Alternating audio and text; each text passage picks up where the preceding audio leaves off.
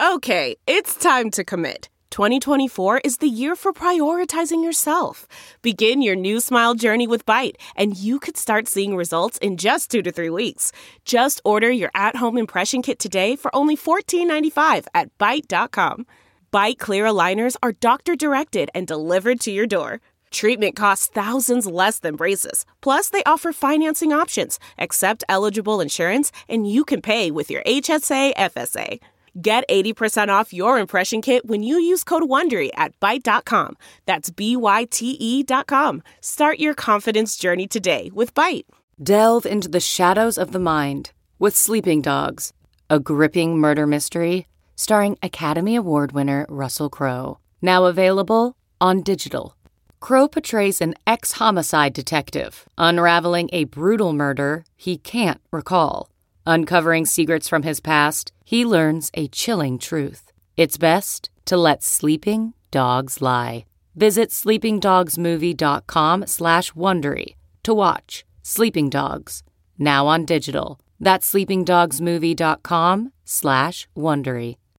No, no, you're good, mate. Uh, what's up, Gypsy Gang? We are back for another episode of the Gypsy Tales podcast, and I'm always stoked to bring you these episodes. But this one, just a little bit extra stoked.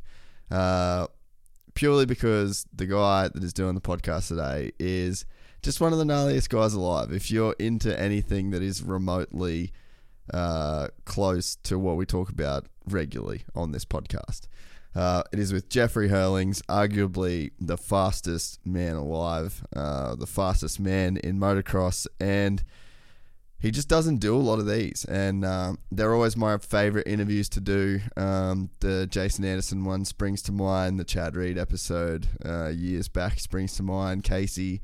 Um, I don't know. They're just always better when guys, for you know whatever reason, they don't do a lot of them. So, and th- this is one of those episodes. I I met Jeff in, I think we worked it out to be 2013. Really briefly, we filmed over one weekend in McGrath Ranch, and then I never really had anything to do with him after that. But just that one weekend, I guess, kind of gave me context of like a little bit about his personality. So I was hoping that he'd bring that to the table in this podcast, and he definitely did. This was so much fun, and uh, for a guy that doesn't do a lot of interviews, he is pretty fucking good at it. So hope you guys enjoy this one. Um, we I don't know. We talk about probably most of the stuff that you want to hear, really. So I just won't hype it up much more than that, and just let you guys get into it. Um, but before I do let you guys get into it, just got to give a shout out to our sponsors. And this episode is brought to you by the guys and girls at Alpine Stars. Now, if you were one of the people that watched our Stark vlog from Europe, um, you'll see that I was running some Alpine Stars gear over there. Um, they they're on board with the Stark guys as well um, in a pretty big way. You'll see Tortelli running the Stark gear, uh, the Alpine Stars gear on the Stark. Um, it was just coincidental. I just really, really wanted to run um, the Alpine Stars kit. I just I kind of had a kit in mind, the red boots. Um, with the the new gear and then the red gloves, so I kind of just like I had a bit of a look in mind, and Alpine Stars was perfect for that. They're pretty much killing it. Obviously, Jeffrey Herlings runs Alpine Stars, Jason Anderson, Eli Tomac. Uh, you've got all the star team uh, in boots and helmets. So, yeah, these guys pretty much at the top of the game. So, they also were incredible to us um, when we were doing the MotoGP thing uh, and the Formula One thing. So, just a huge shout out to the guys at Alpine Stars for helping us make the Euro trip come true, um, and then also helping out with uh, with this episode with Jeffrey Herling. So head to any retailer worldwide or alpinestars.com, whether you ride road, whether you ride motocross, whether you're an enduro guy, whether you're an adventure bike guy, Alpine Stars has you covered. Next, we're brought to you by the guys at MX Store. Pretty sure you can get a uh, whatever you need from Alpine Stars at MX Store uh, if you're in Oz. But uh, MX Store, long-time sponsor of ours, and we are excited for the Battle of the Bush that is coming up at Conondale on the 8th and 9th uh, of July. This is going to be a super fun race. Uh, the teams races are always so much fun. We're always doing the Transmoto uh, Enduro team race, but this is the first moto team race that I think I've ever done. The feature race uh, of the each day is the three uh, three man team one hour moto, which I'm really looking forward to doing. They've also got the 125 Cup. Uh, there's a 250 class and then an open class. So this will be a super rad weekend. If you've never been to Conondale, this is worth traveling for. Um, I think it's probably one of the funnest tracks I've ever been to. Um, yeah, it's definitely a track that's worth coming. This is like a this is like a good six seven hour drive track. I reckon we're lucky that we don't live that far. Um, but yeah, this is definitely one worth traveling to. So more details at mxstore.com.au. We're also brought to you by the guys at crushoz.com. They are the best bike wash in the game. Uh, even run the bucket at Manji when I went. Sort of just one of those things that if you go away racing, you kind of need to take your Crush Oz bike care bucket. Uh, again, crushoz.com to check it all out.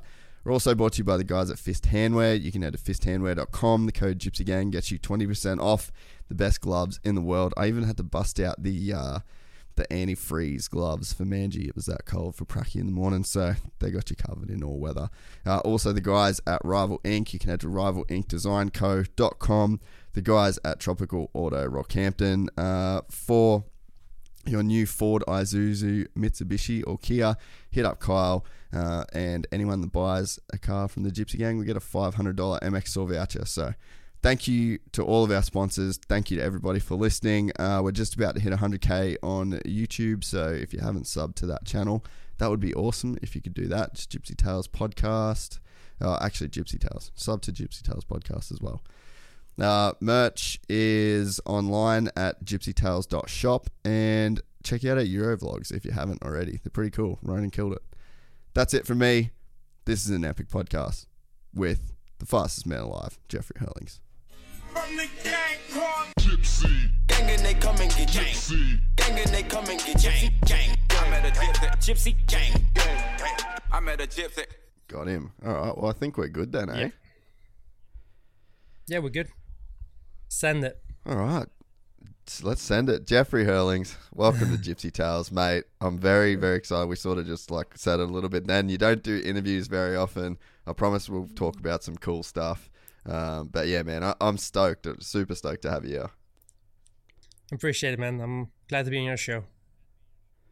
So I don't know if you would remember this, but we've met, and we it was really random, and it was like a crazy trip, and then I literally never spoke to you again after that. when did we meet? I, I can't even remember. So we it? met at McGrath Ranch.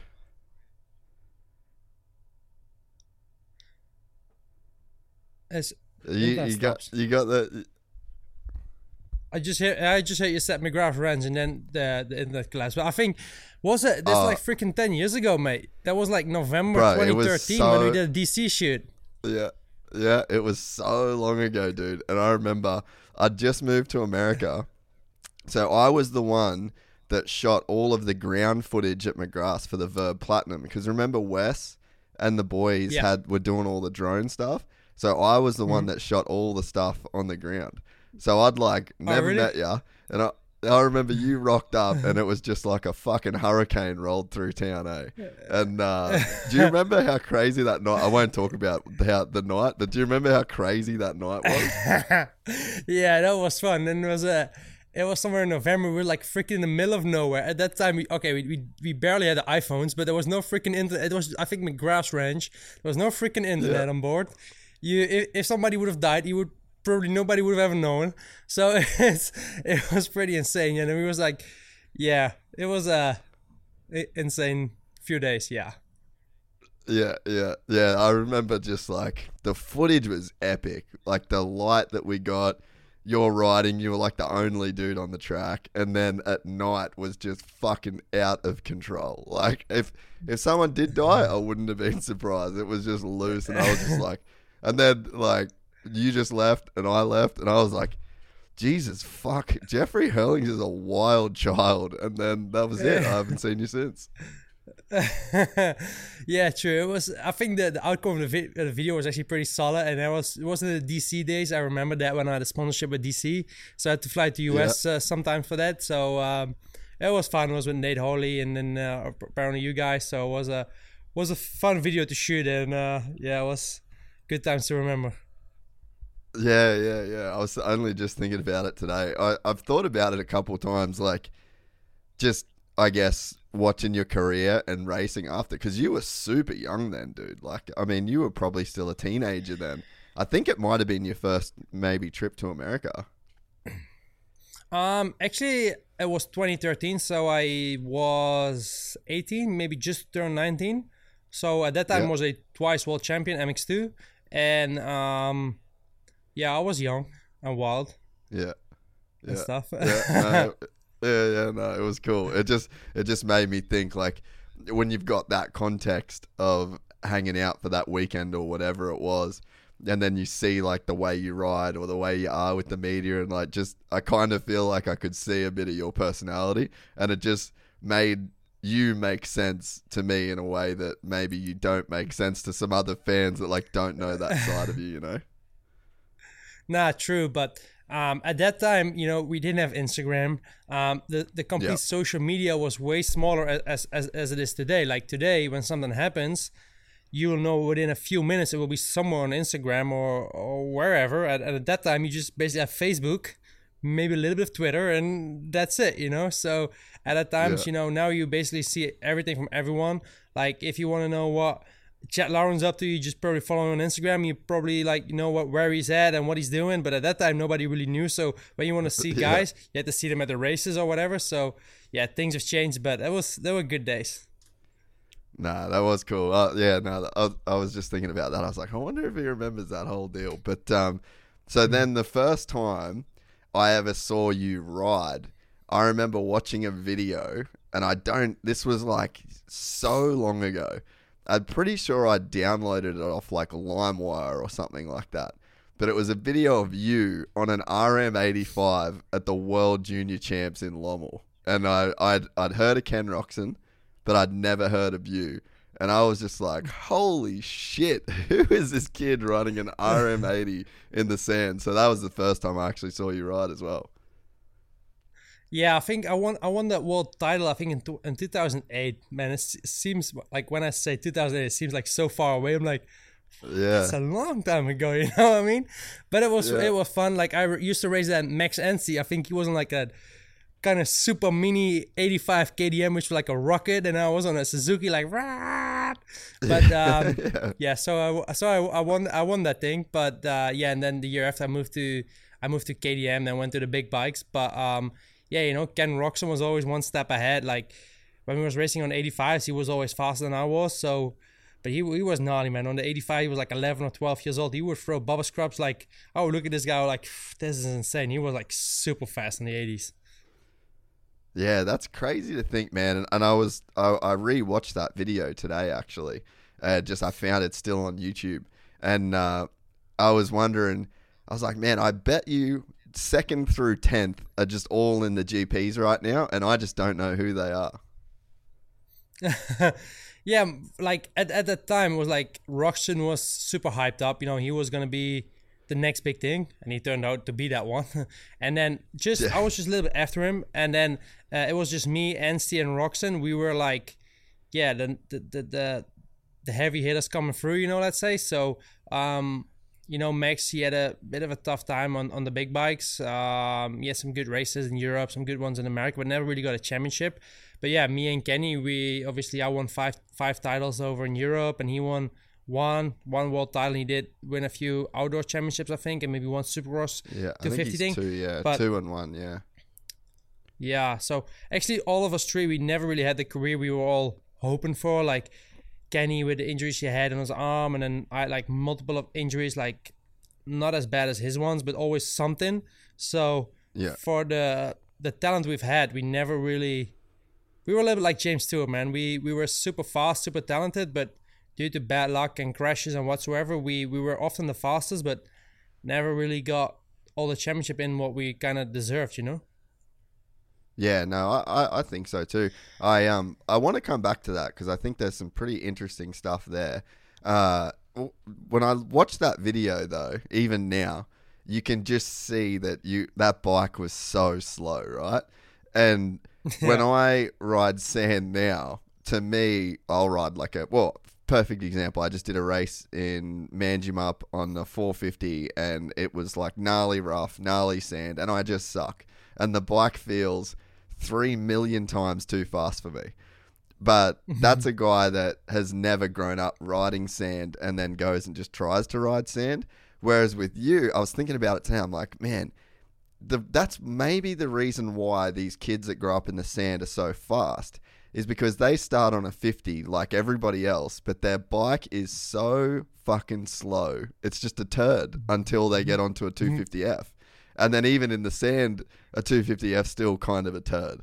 So it sort of makes sense in a way that the reason you guys are so fast that grow up in the sand is because you always want to go faster and you're almost like held back by how much the soil weighs you down. And then you have to really learn how to carry momentum from such a young age. So I don't know. It was just kind of a thought I had today, and I guess you're the perfect guy to ask about that.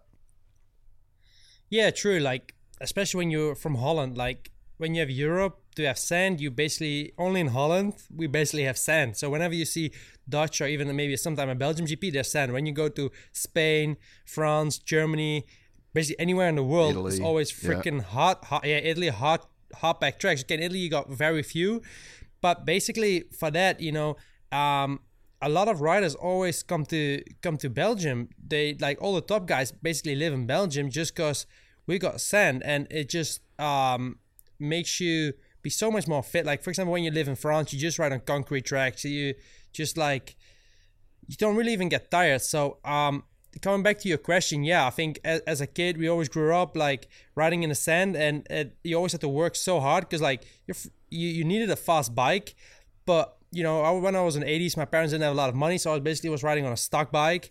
That freaking bike didn't go forwards. I, I could get my bikes for free from Suzuki, but like there was some some rich kids standing next to me with a KTM or at that time like a Honda 150, and they were like freaking tuned, Yeah. and they were like double double as fast as my bike was. So I had to really work for that.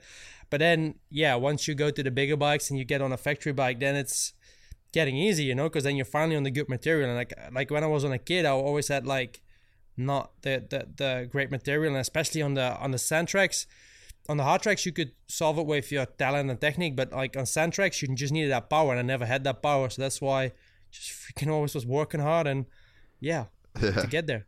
So is that how it felt though? Like you spent most of your life wishing you could go faster than what you actually could? Yeah, but sometimes like I even went faster than I than I could, and I just freaking yacht sail the shit out of myself. Like even on the big bike, sometimes I I was like in the zone and I went so fast that I felt like I'm going too fast, and then it just like and done, season done. but um, yeah, I, I I had I had those moments. Yeah, Yeah, it, it makes sense then that that's why you guys because then you you spend your whole life in the sand and then you take it to even a loamy track or hard pack I guess it's the advantage isn't there as much because you just don't have the same grip but when you get a gripped up prep track then you can just you you've got this technique that almost like lets you carry more momentum and then now you've got the ground helping you with even more momentum and it, it it seems like that might be the reason why there's so many great world champions that have come from the sand. Yeah, true. And I, th- I think when you've been living in Holland and you've been growing up just riding in the sand, to adjust to hardback tracks is way easier than from a French hmm. kid who only, only been riding on, on, on concrete French tracks with sometime whenever it rained, perfect grip, perfect lines, to to hop into Lommel when there's freaking bumps as as as big as yourself. And it's just that's why it, it, it takes for them just ages to to learn it. Like when you see guys like Caroli, it took them like three, four, five years. They've been living in Lommel for like five years or something before they could really start winning in, in, in the sand, you know? And um, yeah, I think when you've been born in Holland, it's an advantage because you've been, yeah, you've been um, learning to ride in rain, ride in mud, ride in sand. And that's, that's whenever you live in Spain, for example, you barely have any rain. You just ride on concrete tracks and and that's it. So I think with Holland with the temperatures and stuff and the rain we have, yeah, it, it, just it's a little bit like Florida, a little bit Florida dirt, like sandy, and a lot of rain. We have a lot of rain, so especially in winter. It's uh, it's so crazy when you hear stories like uh, you remember Todd Waters that was racing for Ice One, um, for Kimi's Yeah. team a, a while ago. So he's Yeah. one of my best mates. We grew up, we grew up together, um, riding. And I mean, he was like a really good sand rider in Australia. Whenever there was a sand round, he was one of the one of the dudes that was going to do well. And then he's it's actually a pretty hmm. famous clip now on YouTube of him basically saying Herlings was 10 seconds a lap faster than me at Lommel. And he was a top GP dude, got podiums and like it's I find it just so interesting when you can see just how big a difference it is at the top level. And the only thing that's different is what the dirt's made out of that you're riding. You just you don't see you're like 10 seconds in one lap at a pro level is just ridiculous True, I've, I've, I've seen the clip. It was pretty funny when I saw it. But when I when I when I go to like a second motor Lommel, I just take it like a supercross track because I just want to triple my way for a triple, double, double, triple. And when you can see me, like if you would look back the second motors of a Lierop for me, when I would probably win like one and a half minute or a Lommel or things like that, I would just all the way like triple, double, triple, double. And then every time when I, I kind of jump, I, I can breathe while other guys are like, yeah, yeah, they probably just freaking hit every bump and it just takes so much energy out of you. So, um, yeah, for me it's like really fun because when even because I got a private track just next to my house, which is like Lommel 2.0, like it's just super rough, and I'm just yeah, I'm just going there for like a freaking supercross track. So, um, yeah, and and and and especially late in the second motos when everybody's super tired, they'll go like rah rah, and then they just lose so much time. Well, if you just like just take them as jumps and just double your way through everywhere, it, you just keep so much momentum, and you, I think you'll go very faster. But yeah. Oh, it's so cool, man. And so, can you see? So, I imagine you just see you're like the uh, you're like the OG. You're the the king dick in the sandpit, and then you just see like new guys like a Jed Beaton. He he moves to Europe, and he's like, all right, I'm on a 450 now. And then you got Todd Waters, and then you got like the French kids, and you just you're seeing all these people come to your sandpit. Uh, You probably can just look at them ride and just be like, "You suck so bad at this." Yeah, but they got better, man. Like I remember, like like when I just entered the GPs, it was different. Like right now, basically all the top guys are living in Lommel, so they all know a little bit how to ride sand. Like if you take a French kid like Renaux or, or even Gajser, you know, when I saw Gajser like in 2012. Dude, I was laughing at the guy. I saw him ride. I think it was a Lommel. I don't even know. I think 2012 or 2013. I was like, what the fuck are you doing, my man? But now when I see him ride, he's fast in the sand, man. So, the, so those guys, they they they adjust and like even though they go, I don't know if you heard about that place Sardinia. Um, so they spend Yeah. a lot of time there in the winter. So that's actually where the GP was a few few weeks back. So all Yeah. of those guys, they know by now how to ride sand. While uh, ten years ago was pretty funny because then when you saw a French guy ride the sand, I was like. You you go get your ass back to Marseille, my man. You just go there. You don't belong here. it's my foam pit. yeah. dude and, and that's how and that's how it seems. And and you know like you just you hear those those classic stories of i mean i've heard so many riders just go to europe and then they come back and then they're just like dude you have to see it. Like you just have to see this dude on any given practice day ride that track. And to me like as a as a motocross fan and as a nerd of the sport that to me is it's just such like a crazy this one dude at this one track and it's just like got its own myth about it you know The most funny was when RV came over. So he came over in 2015, and he, he, he just knew Tyla Rattray. So my um, my at the time price mechanic, which was Ruben, he he used to work with uh, with Ricky Carmichael and Ben Townley back in US, and then he, he had some connection with Villopoto. So as Villopoto didn't know so many people over here, so he we got connected, and and then um, we went to Lommel. So I saw him riding Lommel. I even said to my mechanic, is that Villopoto riding or did he send this mechanic on track? Because I don't know what the fuck he's doing, but he's not he's not fast, man. So I saw I saw Villopoto on that on, on Lommel, and I even got videos. I I, I should have sent you, but he, he, got better quickly. But he was like Villopoto was the guy, you know. And, and to me, I I like I was a super fan. Like he was always on, on the rear fender, freaking opening that thing like 450, and then I saw him on Lommel, and then I think Bobryshev, I think his name was Bobryshev, the Russian guy. I don't know if you ever heard about him. He was yeah, freaking yeah, best yeah. in Villopoto. And he was like on a, I don't even know what bike he was on. So I was looking like, okay, this guy got some work to do. But I think like from an American, then if you have, if you've never been into a place like Lommel, and like they probably leave the track all the week from Tuesday to Friday, and then like somewhere in March, like a lot of kids have holiday and whatsoever. So there are all the kids riding, and then that track gets heavy like hell. And then the yeah. track is even like for me is like super difficult. And then I saw Villopoto riding, I was like, Woof. but uh, it was funny, man. It was it, it, it, was good. I don't know if you can remember that day, but uh, I surely can. He one hundred. He one hundred percent remembers that day. I will guarantee it.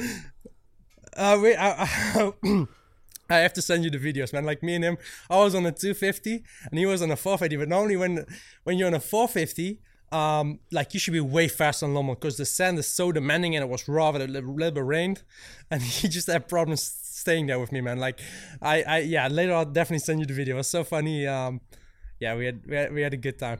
He's the, he, anyway. I hope he doesn't get pissed at me, but he's he, he's still my man. Villopoto is the, is the man. Nah, dude, I was about to say, I think he will piss himself laughing when he hears that story. But I, I love, I love post racing Villopoto that he's just become the coolest guy. You know, he's one of the guys that when he retired, I thought you'd kind of never see him again. And he would just be like, I'm done with the sport. I'm I'm going off into the sunset. I made plenty of money. Like, I'm out. But he's gotten cooler after his racing career than when he was the four time in a row supercross like champion, you know? And I think it's so rad that people nowadays can recognize that we don't want them to leave the sport. Like when you retire, we don't want you to retire and just and dip. And I think Carmichael did a good job of that. He stayed in the sport and he does so much for it. And now like Stewie's come back with his podcast. RV is still in the sport. Chad's doing his thing. It's sort of cool to me now to see guys quit racing but not leave the sport. Yeah, I think it's good, but I think the US is even more intense than racing in Europe. Like we basically start in, in March, we finish in October, and then we got like three months off. But the US, like I even heard Eli Tomac say in his interview, like physically, but especially mentally, is so tough to make like yeah. 18 Supercross straight, make 12 nationals, basically have like before they barely even had time off because it was Monster Cup, but now I've, apparently I think Monster Cup's not there anymore. I don't know, but they have a little bit of time off, and then go back preparing for Supercross. So I think with with the US schedule is really tough, and I could really understand why Villopoto quit on such a young age. Same with Carmichael. Um, they made a lot of money. They won like so many championships in a short amount of time, and I can basically understand. But it's good that they they stay in the sport because the sport needs ambassadors like them, and I think it's really good that that they stay around. You know, so um, yeah, yeah, I think it's a good thing, like you said. Yeah, no, definitely. I can't wait to see those videos. Um, you said before, like you, you, uh, and Kenny were kind of like the bubbers of of Europe.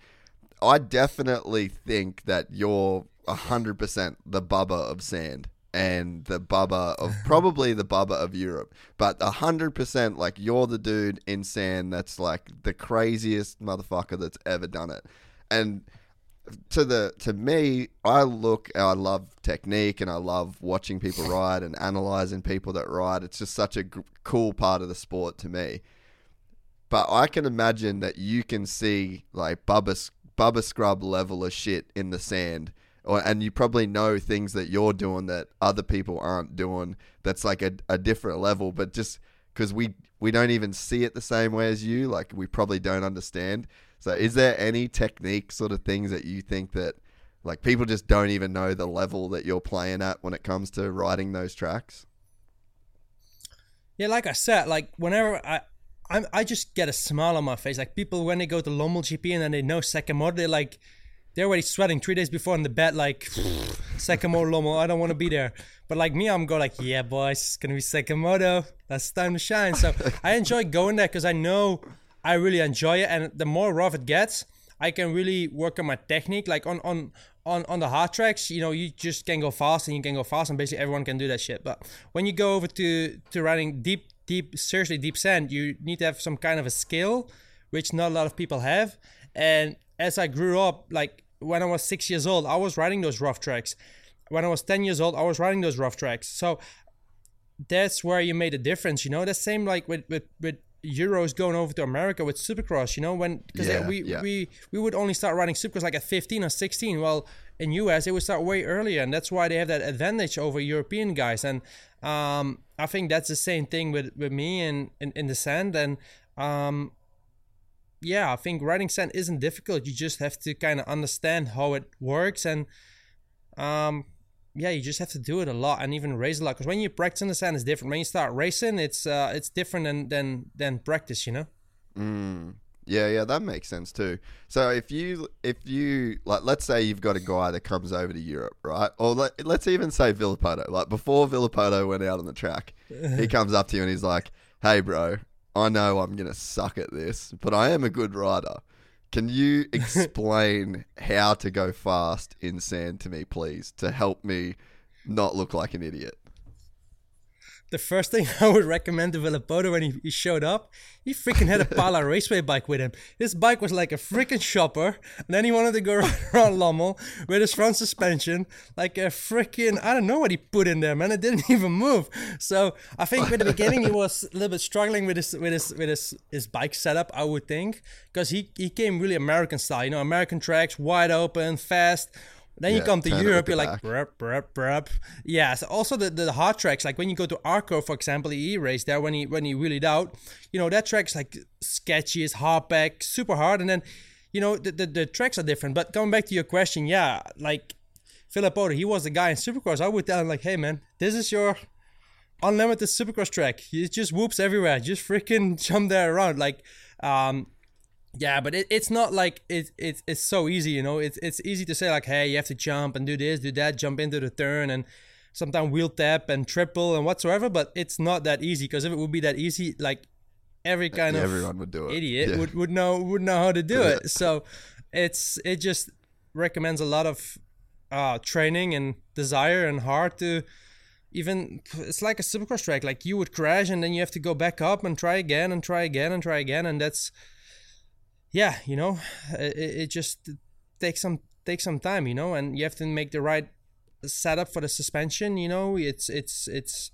you need a bit of a harder suspension. Like when you go to hard track you, you or supercross it's completely different for sand. You need a very specific kind of setup to to be good at the sand. So that takes a little bit of time to require as well and different gearing as well. So yeah it just takes takes a bit of time to it's not like I can say in one sentence you have to do this and this and then you'll win a GP. You know, Yeah. it, it, it takes some takes some time.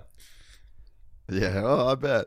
Um, and so uh, one thing I've been kind of um, watching a little bit, especially in the AMA stuff, man. I don't know if you watch. I don't know if you're a moto nerd, like you're watching all the clips and all the races and stuff. But shout out to Tom at uh, Team Fried slash Racer X for the summer. Those have you been watching those uncut 450 uh, motos that they've been posting? I haven't watched that, but I did watch every single moto like in US, uh, 250, 450. I watched every single moto in Europe. So um, I haven't watched the one you just just said, but I did watch every single moto. Yeah, sick. Well, so Tom's been just doing these uncut, so it's the entire moto, but it's just him walking around the track, and I it it's probably better than watching the broadcast, and you can just see the technique that the guys are doing, and I actually think that at your top level, the technique has been evolving quite a lot, and I feel like the Euro guys are probably uh pretty like there was a time where you could say maybe the US guys were the ones that like had the best technique or whatever. But now I feel like it's kind of there's just a crazy high global standard that you guys are all riding at and I think the Euros are giving a lot of technique to the Americans as much as the Americans are kind of giving technique to the Euros. But I mean, you see now like standing up, keeping your feet on the pegs and then there's so many times where I've like paused watching Sexton or Roczen or Tomac in these clips, and there's just like they're just death grip. There's no brakes, there's no clutch. It just seems like it's just all about like really good throttle control and carrying so much momentum. It's just not the brake and clutch like steer on the rear wheel that it kind of was in Villopoto and Ricky and and Bubba's day. Um, I don't know if you got any thoughts around that. First thing, well, I think is that the US guys are faster again this year. Like I think over the last two, three, four years, I don't know exactly when, but I think the Euros were faster. But when I see the outdoors today and I see the GPs, um, I truly believe the American guys got faster again. I think as well as the tracks they allow you to go fast. Like when I saw Hangtown, when I saw uh, Fox Raceway, mm. um, and stuff like that. That that those tracks really allow you to go fast. And I watched Teutschenthal, the, the the MXGP last week, and that track looked gnarly, hard, sketchy. So, but still, I believe like when I saw the pace of of Anderson in in, in that moto and Hangtown first moto, and when I saw Tomac when he was going fast second moto, yeah. I think the Europeans wouldn't have had anything to that speed right now. Um, but yeah, I truly believe that the style has changed, the bikes has changed um, like like at the time when Bubba was racing, and especially before that when Ricky was racing, um, the, they didn't have so much to do with electronics and map switches and mappings and stuff like that. Then it was really like true power from the engine and just like you boys just go send it. While now there's so much electronical shit on the bikes and um, yeah, the, the things have just changed. And, and, and at those times, you truly had like one or two bikes was really better. But today, you can win on a KTM, you can win on a Honda, you can win on a Kawi, on a Yamaha. So the bikes are so competitive, the teams are so competitive.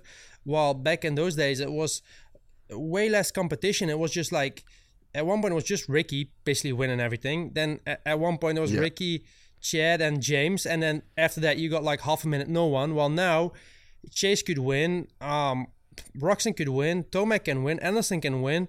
Uh, there's so many guys who can win. Like even Cooper, okay, he's not racing outdoors, but uh, there's plenty of guys who can win on all different manufacturers. So I think throughout the time things has changed and also the style has changed. Like when Ricky was racing, he was so super aggressive on that on that clutch. He would probably burn a clutch every time he went out. So um, yeah, yeah, you know things things have changed a bit.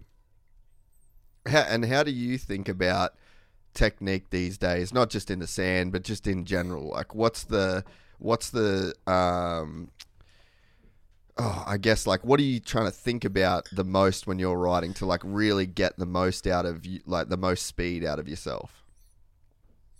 Like I truly believe they shouldn't make the bike faster and faster anymore. You need a super super fast bike for the start, especially in in the MXGP series, because um, in you in in America you got the, the tracks are so wide and so grippy and so many lines already you could really pass basically anywhere while in europe when you go to most of those tracks you can barely pass because it's just got one line. So you need a super fast bike for the start. And the tracks, they're still running the same tracks in Europe where they were running like freaking 30 years ago when the bike had half of the power. Yeah. So to me, I believe there's so many injuries because the bikes are just so super fast, while the tracks they're still like 30 years ago. So the bikes kept developing, but the tracks didn't. So um, sometimes I, I, believe that the bikes are too fast for the tracks, in Europe, I don't believe in America because I believe the American tracks are more safe, they're more wide, they're they are, which I believe, I think they're a bit they're better because they have way more space.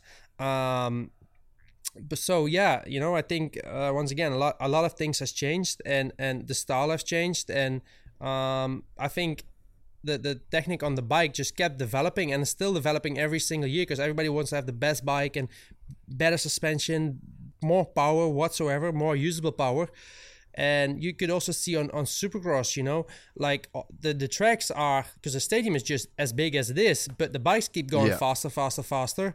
And I think in the times when, when Bubba was racing 1 to 125 and, and, and on the, the two stroke days, they could really do something because they didn't have so much power. They could really like do triple, triple, triple. All the other guys were doing double, double, double just because of lack of power. But now everybody yeah. has so much power, it's so difficult to make up ground, you know, and to do something special. Because I don't know if you remember the, the days when Bubba was pulling out some quads on a 125, Oh, yeah. and you could you could just do that because he was so much better. But today, everybody just does the same thing because everybody has a, a lot of power and and and you cannot do anything special anymore. So that's why I think right now, if you could see, there's so much injuries. While in the past, there was way less, yeah, way less Mm. injuries because also the bikes were just just just slower, you know. Yeah, yeah, definitely. So there's probably some good stuff, I guess, to talk about here, just like with topics recently. But I didn't know as much, and maybe you guys are running a, a bit of different stuff in Europe because you guys actually have unlimited factory bikes. But do you think that we're starting to get into the territory where there's too much electronics? Because so I know, like Casey Stoner, he would always say, "I wish there was no electronics in MotoGP because it's it's crazy in that sport what they can do." But do you think, like at your factory level, do you think teams are really starting to try and introduce electronics in like the way that MotoGP, it's like sort of went into MotoGP the way it did?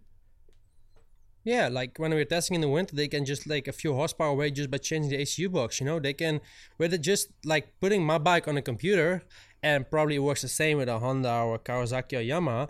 With the ACU, you just put a computer on there. It's like a like a video game. They just put the power wherever they want, and you just have way more power, way less power, and, and things like that. So that's just how it works. And you could see with with Formula One, it's just uh, the, the the rider isn't super important. It's all about the car, and it's same with MotoGP a bit. And it, it also motocross gets into that direction. You know, there's so much electronics um, on the bike, and it's it's getting so much more important, um, which is also a good thing because it, it shows the sport is developing. But I, I believe in motorsport, it's still the rider who makes a difference. It's not like in Formula One that you need to be in that kind of car to be able to win. Yeah. But yeah, it just makes you as a privateer, as a privateer, you cannot work up to those factory teams because if you're not on a factory ride, you don't have the basically don't have the options to to get that material and to get that product. So um yeah, you know, like back in the day, you could even win with a with a basically with a stock 250 two stroke and just uh, work a bit on the cylinder and make it a bit faster, and you could basically win. But now there's so much electronics involved and and and people involved, and uh, back in the day, you just had one race mechanic. That's it. Now you have a mapping guy, you have this guy, you have that guy. So um, yeah, things things have changed. I don't know if it's positive. I wouldn't say it's negative. It just uh, yeah, makes The times are changing. Um, Times yeah, changing, so so when I had Jed on here, and he was he pretty much said the same thing. He's like, dude, the bikes are just so fast, and I I wonder why, like, or is it maybe it's even a thing where, like, why don't you just have this just ridiculous bike for the start? And then basically, as soon as you've got through that first turn, or maybe the first four laps or something, you've got the option where you click it and then it just detunes the thing and you just go into just like moto mode. Like, would that be too hard to adapt to? And that's why you don't do it? Because it sounds like you have the technology there to do it. Or, or are you kind of like worried that you'd be giving away the advantage to the other riders? Nah, to be honest, I got that mode. Like I got that mode that it's it's, it's full power for start, and then once you go, uh, when I, once I I don't know if like a few seconds or minutes, whatever, I don't know exactly what it is, but then it just uh the power will uh, be less. Um, but still, you got that hardware. You know, you got that cylinder. You got how the the, the engine is, has been set up. So you with the ACU, you you can do that much. You know, if you want to do more, you have to go to a slower engine. You know, and then work from there. So yeah but still, you know, I it, it, it's not as easy as it as it looks. I mean, yeah, we, we, we got that option. Probably all teams, top teams, will have the option Yeah. to have like a stop mapping, and then once you shift to third or after 30 seconds after releasing the clutch, it will it will kind of go. I don't know exactly. Every bike will probably be different, but um, but still then yeah the power will will reduce to to to less but still you got the hardware of the engine and still even Yeah, if the yeah. if the power reduces it's still like freaking an airplane you know so um Yeah. and then you're coming back to the american tracks and european tracks like on american tracks you could really handle it like i've seen the last three races full grip fast plenty of lines and then you get to the european tracks like if you i don't know if you've seen mxgp last weekend like the, the, the last motor was like super super slick super hard It's always crazy basically- bad there. Yeah, basically just one line, everybody trying to follow. Uh, couldn't really pass. So that's why on, on European tracks you you need that for the start, but then at the same time for racing in America you can use that power, but in, in Europe it's it's hard to use it because it's just that the tracks are different, you know. Yeah, no, you you're so right, and it it does. I mean, it's kind of almost a criticism of the US at times because the tracks are just so similar. But I mean, it's been really impressive the last four weeks just watching, like you said, there's so many fast guys. Like, shout out Christian Craig, dude. You know, even him on a 450 has been, he's been a beast. Like, there's so many guys that in that 450 class that have just been absolutely sending it. The bikes are fast as fuck, the tracks are fast as fuck, and it's been really cool to watch. And no big crashes, you know? No, I think it, it relies again to the track because the tracks are really safe, you know. And I think yeah, the 450 uh, outdoors are really nice to watch. I've been watching every single moto and I, and I love it because I think Chase Chase is really fast. Um, I can't believe he crashed last lap, man. He he got that Same, thing, dude. you know. He could have won. That was a that was a rookie mistake, I would I would think. But he, he he's super fast to me. Until now, he's been he's been the fastest guy around, and um, especially the first the first uh, two motos at Fox Raceway, he was just really dominating. And then uh, and Hangtown, he was twice. He was like like uh, behind Jason just within a second, I think, on on on the on the Yeah. finish line. Same with Eli. And then last weekend, he, he had this thing um, in his back pocket, but he uh, he just tipped over and. Uh, um, yeah, that was that was a kind of a silly mistake, but at the same time, I think if you look at the championship until now, you know, you're, we're 25% in, three out of 12 uh, rounds has been done. I think for now, Chase has been um, the most consistent and I think the fastest. Uh, but Eli, like when Eli is on a roll, oof. I don't want to race this guy when he when when when he's when he's on a roll. This guy is on a roll, and then he's fast, man. Then then there's no one in the world who probably can match his speed. I, at least I, I don't think I- I'm I'm able to do it when he's on a roll. But you know his off days are like sometimes are too much off. Like his, his off day in Fox Raceway, um, that's he lost too much points. But then the second moto in Hangtown when he just closes in, closes in, closes in, he just passes me like he puts some laps down. You're like, dude, this dude is fast, man. And I remember also in the Kawi days when he was ri- racing Dungey and the Supercross, and he would came from 10th to 9th to 8th, he would charge all the way to the to first, and then he would just, yeah, this dude could can be super fast, man. Bubba is fast, but Eli Tomac on a good day, oof. Dude, 2015 Eli Tomac. Remember those when he just won every moto by like a minute and a half until he crashed at Colorado? His last year on the Honda. Oh, when he yard he, he freaking yard both his shoulders popped out, and both like, shoulders. Season over. Yeah, I remember. Yeah, Dude, he, he was like Hangtown so that and that's why Dungey. Woo! Yeah, but that's why Dungey won so many championships because he was just always consistent. Like at that time, like now there's like five, six, seven guys who can win, but at that time it was like two or three guys. It was Kenny, it was Eli, and that was basically it at the time. So. But still, when Eli was on a roll, he was super fast. But Ryan was always there, like second, third, second, third win, and just because of that, he won. He won the championship because, like, when he was facing Villopoto, which was consistent and fast, he could never really do it. But like, he was always more consistent than Kenny, and that's why he won a 15. That's why he won a 16, and and and yeah, and then he won a 17 again just by being being consistent in Supercross, and then. uh, he basically never really had any major injuries, so that's something very impressive in this sport, especially racing Supercross plus Yeah. uh, outdoors. To uh, I don't know what he has. He maybe broke his back once, like I think it wasn't um, Yeah, in Colorado. Colorado as well, and then and then he broke his collarbone once, well I believe. But for the rest, I, fi- I I don't even know if he ever had any injuries. So for racing ten years on a professional level, that's pretty impressive. Dude, yeah, um, I completely agree. Man, uh, Ando has impressed the shit out of me outdoors this year. I mean, for all that I talk about technique and just like how good Chase looks and just how perfect that guy can be on a bike, I will admit it was really cool to just watch an absolute dog chase him down in that in that first moto at Hangtown. He had a six second lead, and it's like you watch Chase ride, picture perfect, just hitting every single mark. And then you've just got this dude on a Kawi with both legs off, doing the splits, just full send mode, and then he runs you down and then wins the moto.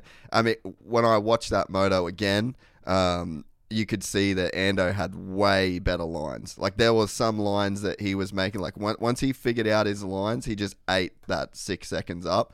But it was so cool to watch a guy with legs off and just fully sending it to the moon past the perfect technique guy and win the moto. Like it just gave hope to all the senders out there, you know? Yeah, true. And I, I remember because I was watching that moto and I was already knowing I, was, I already knew where he was gonna pass him, and at, at the same time, I knew where he was, he was taking it down. It was like a little double into the turn before a right hander, and Chase was like single, mm. single, and he went right. And this he got I, I don't know exactly which part of the track it was, but I don't know if you remember. And he would really take like a second, and then you went up right there, so he was super fast. It. And then right, and yet like a little uphill double, turn left, and then go down. So that so there he, he took a lot of time to chase, but yeah, I love his style, man. I I I, I raced an Austin. It was the Motocross of Nation. Yeah he had a tough time there, man. I don't know where he finished, but I remember him being down a few times. But I love his style, man. Like he's always like on the back of the fender, ripping that thing, his his, his jersey hanging out of his pants, like. But I love, um, yeah, I love his style and and the way he rides. And I think on Supercross he finished really strong. Like I think he won the last four main events or something. Four, so yeah, he, yeah. um, yeah. So yeah, I, I love I love the way he he the way he is, the way he's on Instagram and stuff, he's like like but attitude like I don't give a fuck, you know, you know that kind of attitude. Yeah, so yeah. I love to see it. And and then he just posts some shit sometimes. And he doesn't even care like when Barcia took him out or stuff. Like he's like oh whatever doesn't matter. And he's he's a, he's a tough guy on the track as well because he's not he's not a bam bam kind of rider but he's not scared to give you a little love tap yeah. as well. So I, I love watching him ride and yeah, he's clean and he's fast and I love his, his style. So uh, yeah he's he's he's he's cool so while we're while we're just full AMA bench racing, which is pretty rad, by the way. Yeah. Uh, Yeah. What do you make of uh, of your boy Kenny? Because it's been an up and down few years. I'm so happy to see him get an overall, and I mean, I think he's been the second best dude in the series behind Chase. But what do you make of his struggles over the last few years, and what do you think about? I guess the way that he's kind of like he pulled out a Supercross, and then it's like no Instagram, and then it's back on it. Like, what do you make of just the whole program? Like his opening laps they're pretty gnarly. Like he always well he was basically behind Caroli because he always whole shot it but then um he was behind Tony. He passed him and then his opening lap is freaking insane. Like he would put like four second lead or something. He did that in, in Hangtown second moto and then he did the same thing in, in, in Lakewood Colorado. Like he would put like a few seconds in the first lap. So his, his opening lap is really strong and um his starts are good. Um but he since he had that like I've had a lot of injuries as well, so I know in kind of which position he's in. Every injury is different, but he's not the same Kenny as it was the Kenny before his crash. Like when he was on the Suzuki days and when he just turned to Honda, wow, he was so fast. Like um, he won his first, first two main events and he looked so good. And you could see after his crash with his arms, he got a bit scared, I think, which is totally normal. And he almost lost one of his arms. So um, I think yeah. with that injury, he should be thankful and happy to be still racing. And you can just see he doesn't take that amount of risk what he used to before that, I believe, because I rarely see Kenny make a big crash. Like he would never, like what I remember that after his, his his crash with his arms in 2017. Um, I've never really seen him make any big crashes. Well, the one with Webb where he broke his hand again, but it wasn't even a big mm. crash. But after that, like in the last three years, I can't remember he had any big crashes. So I think he's just playing it safe um, and it, it, it's really his results a little bit inconsistent. Like like last year, he would like win a race by 10, 15 seconds, and next race he would finish eighth. So I don't really understand where where that's coming from, but still, to me, Kenny is the most talented rider out there. Um, you can see he's a bit limited with his with his position on the bike due to his arm injuries, but he definitely he's a little bit like Bubba and like me, I believe. Like he hasn't won enough championship to his capability because I think he yeah. should have won minimum one or two Supercross championships 450 and he should have won way more.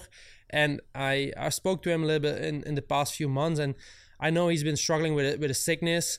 Um, maybe that came to all the surgeries he's had. I think he had like 10 surgeries on his arm in, in that mm. period when, when he had that arm problem. So I believe, you know, due to all those injuries and, and, and pain he had and, and uh, medicines you had to take, you know, it, it's not good for your body. So I think that has something to do with it. And then being in in in motocross, which has uh, 30 races a year, you would travel all around the country all the time.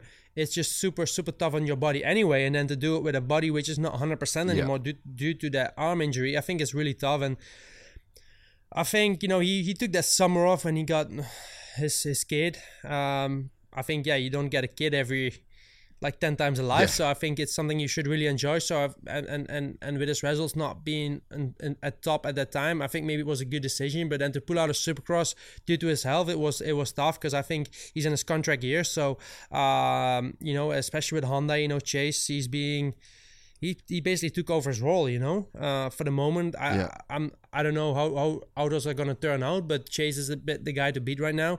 Then you have those two Lawrence brothers. They're all on Honda, so they basically have a, a lot of top guys at Honda.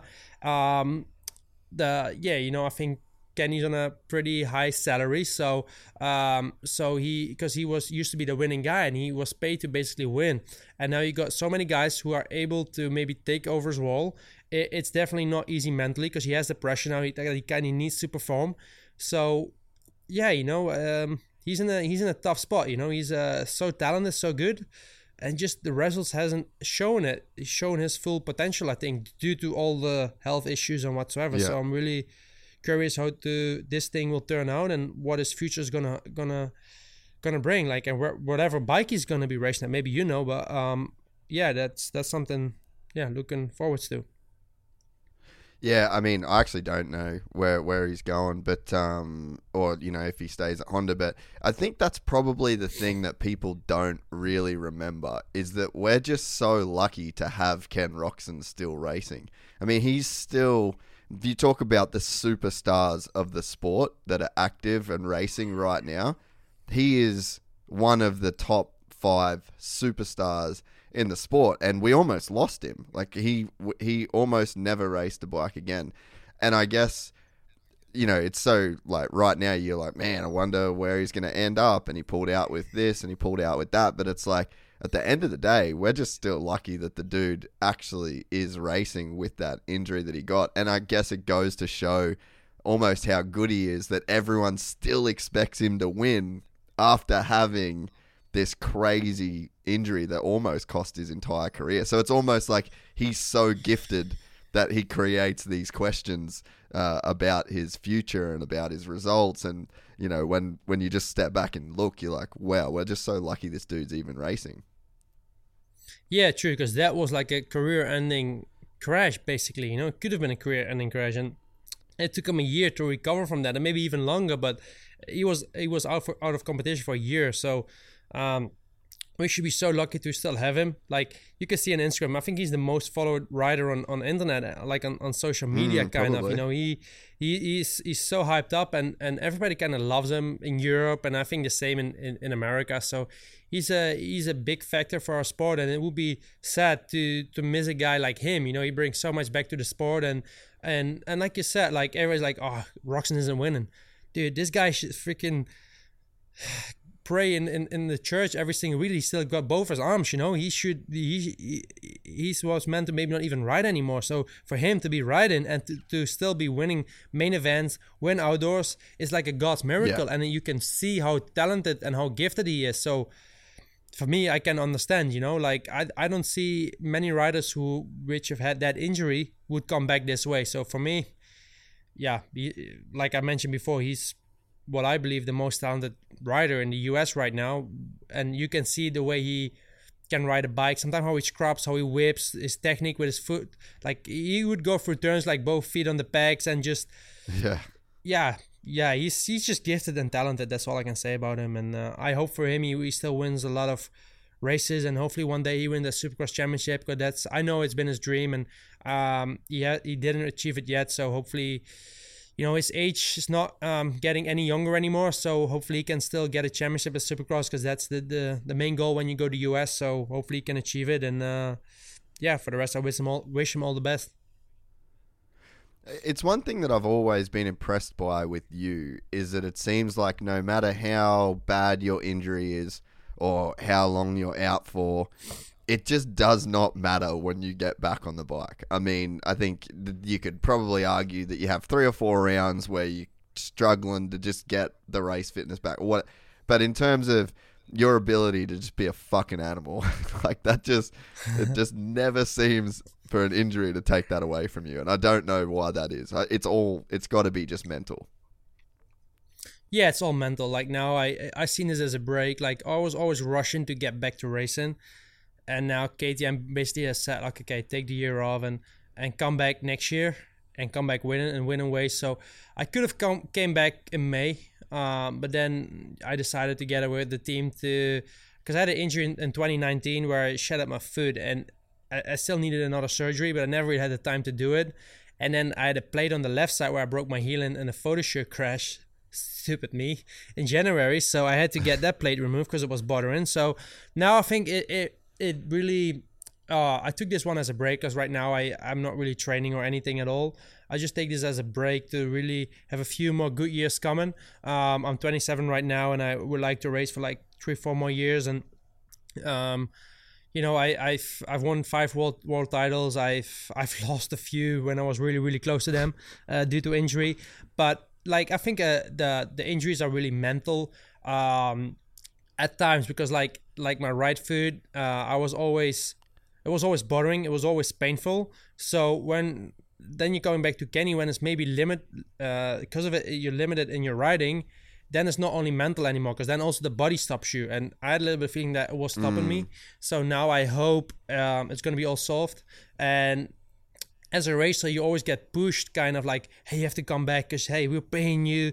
You know, you need to win, you need to perform, you need to race. That's just, I think that's how it goes. You know, because the team the teams don't they don't want you to sit at home, which is normal because they're basically paying you to go out there racing. And um, like this year, I just I just took took time for myself. Like okay, I'm gonna get a fix. I'm gonna get healed up, and next year is going to be my contract year too because uh, it's my currently my my last year with KTM and um, yeah it's going to be a very important year especially with this year being off and everybody knows what I'm capable of because if you could see the last years whenever I was there and when I raced the full series, mm. I basically won the championship. So, um, and the riders they know it, I know it, and and um, but yeah, my problem is to just finish finish a year, and I think I made I made a lot of crashes just by being dumb, like like this photo shoot crash, just wasn't focused, like blah blah blah blah blah, whip it, and then like yeah. big crash, just because I wasn't focused. Same in 2019. So the last two major injuries I had, they were just unlucky and just because I was dumb and just not focused.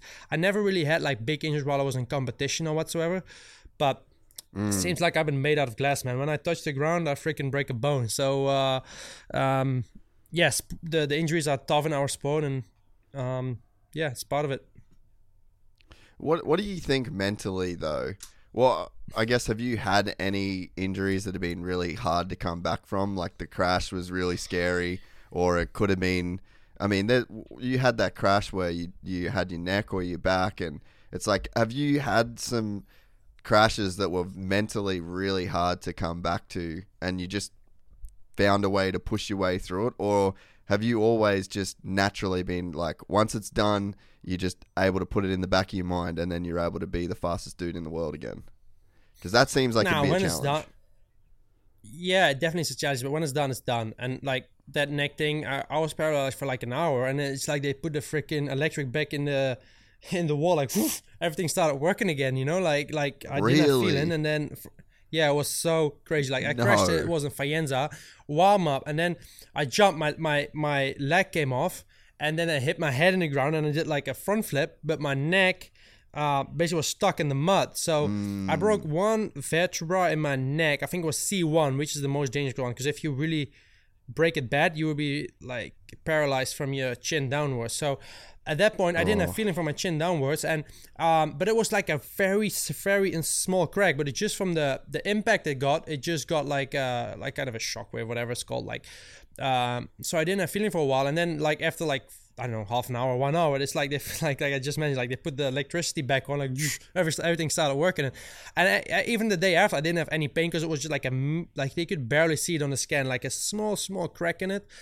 But then, yeah, the doctor said, okay, like, hey, don't start riding with this thing because I could basically ride the next weekend if I really wanted to. But you know, if I would crash in it again and it would yeah, nah. you don't want to be messing around with something in your neck, man. Nah. Then that's not worth it. So, um, so I decided, okay, because then it wasn't the Corona time. They had like three races, like Sunday, Wednesday, Sunday, week off, Sunday, Wednesday, Sunday. So, like basically six weeks later, then the season was up anyway. So, um, uh, we decided to sit out that year. Um, but for the rest, I never had like even with with the foot, both of my feet, which are got badly injured. Uh, because for the rest, I didn't have so many injuries, but uh, both of them, the crashes were really silly and really stupid. Like, uh, yeah, Yeah. you've seen probably my photo shoot crash. Um, just went over the bars and just landed on my feet, and then I was actually straight walking up, and I was like, ah, yeah, yeah, terrace, terrace, and then I was like, okay, I get a plane, fly back home, and actually wasn't too bad. And then you come up like, oh shit, my heel is kind of exploded. So, um, um, yeah, I never really had major, major big crashes, but you know, for me, once it's done, it's done, and I know when you're racing dirt bikes, you know the risk. You know the risk of you can. It sounds really hard what I'm gonna write, say right now, but you know the risk you can die. You know the risk you can get paralyzed. You've seen a lot of riders got paralyzed, unfortunately. You know the risk of breaking bones, and it's basically every single weekend somewhere out there. You know, you're breaking bones. Like in the US or in Europe, you know, you see, oh, this guy broke his collarbone, this guy broke his femur, this guy broke this. So you know the risk of racing dirt bikes. You know, if not, I should have played, I don't know, on a on a guitar or something. Then I know nothing would have happened. But I know the the risk of it. So um, now I'm well aware. And for me, when it's done, it's done. Try to heal up and come back. And I don't plan on racing another ten more years. You know, I I want to do three, four more, and then I'm done. Yeah, yeah. Because I mean, obviously, well, I know that you're just a guy that's obsessed with motocross too. You know, I mean, you can even hear like you know everything about every rider. You you're watching everything. I know that you're an all-in guy when it comes to training and what you demand of the team. And uh, it, it's like motocross is your life. You're one of those guys where, and and not I guess motocross in terms of it even as a hobby or fun or whatever. It's just like you're here to win world championships. That's kind of it. And uh, I think that you know to keep up that intensity your entire life and then deal with the injuries and then you know everything that else go, goes along with it. It's just not a thing you can do into your forties. No, definitely. That's why I think, uh, you know, I'm 27 now, so I'll be 28, 29, 30, 31. So that's, I think in Europe, that's a nice age. I think in US, it's been pretty nice because they used to stop at 26, 27. Now they're going into the 30s almost. Like Jason, he's almost getting 30. Musquin was like 32. Eli's getting into the 30s almost. So, um, I think it's good that they extend that their their careers a bit in the US too, and in Europe normally they extend a bit even longer. So I think racing till the early 30s is is nice. And at one point, you know, you want to have kids and you want to. The life changes, you know. When you're 16, you're just all out war, like go out riding, riding, riding. Even if you if they would have sent me for three months to Spain in the winter, I wouldn't care. But now you're like, okay, you want to be home a bit more, and you want to think about different things. And due to the age things change and also the risk you know when you were 16 i didn't see any risk. Now sometimes like okay shut down the gas because it's enough you know? So i think that comes with age. Like when you go to supercross when you see like the 16 years old they would just send it you know? And then you see Yeah. guys like eli kenny jason they have so much experience had so many injuries they're a bit more like okay we just do our thing and keep it safe and things like that so um yeah i think in europe early 30s then it's been a good day Yeah, it's been a good run. Um, when you were saying Yeah. before that you just the the couple times you've just lost that little bit of focus, why do you think it it is? Because I mean, is it the fact that you're spending so long on a bike? Like you were just on a motorcycle. You in no injury time is probably you're on a bike more than maybe any other rider. And do you just think that it's easy for you to get like lose a bit of focus because you're just on the thing so so often? yeah, basically the, the crash I had in Spain just because I wasn't focused because I was it was my sixth day straight on a bike because we were we were testing or, I was at least I was riding like Thursday no it was Wednesday Thursday Friday we were testing a bit I believe then on Saturday Sunday I made a Spanish championship for whatever whatever reason I did that one. And then on the Monday we had a photo shoot. So it was my sixth day. I got some blisters. We came back from the race like 12 in the night the day before. We expected to be 9 at the photo shoot. So had a short night of sleep. We're still tired. Had to get all the shit together for that photo shoot. Just wasn't focused. And it, i don't blame anyone. I just blame myself because i knew that photo shoot was on that monday. But i decided to go race somewhere in the middle of spain and and and things like that. Just you know when i'm on i'm on. When i'm off i'm off. So and and i think that's also because i've been uh, like you can see in the results like i've been winning so much or either I'm, i wasn't there. So um Yeah. you know I, I i was really extreme in, in training as well. Like even like now i'm a little bit chubby. I'm not well, i don't I don't give a shit. But when i'm on i'm on you know then like i'm super super lean.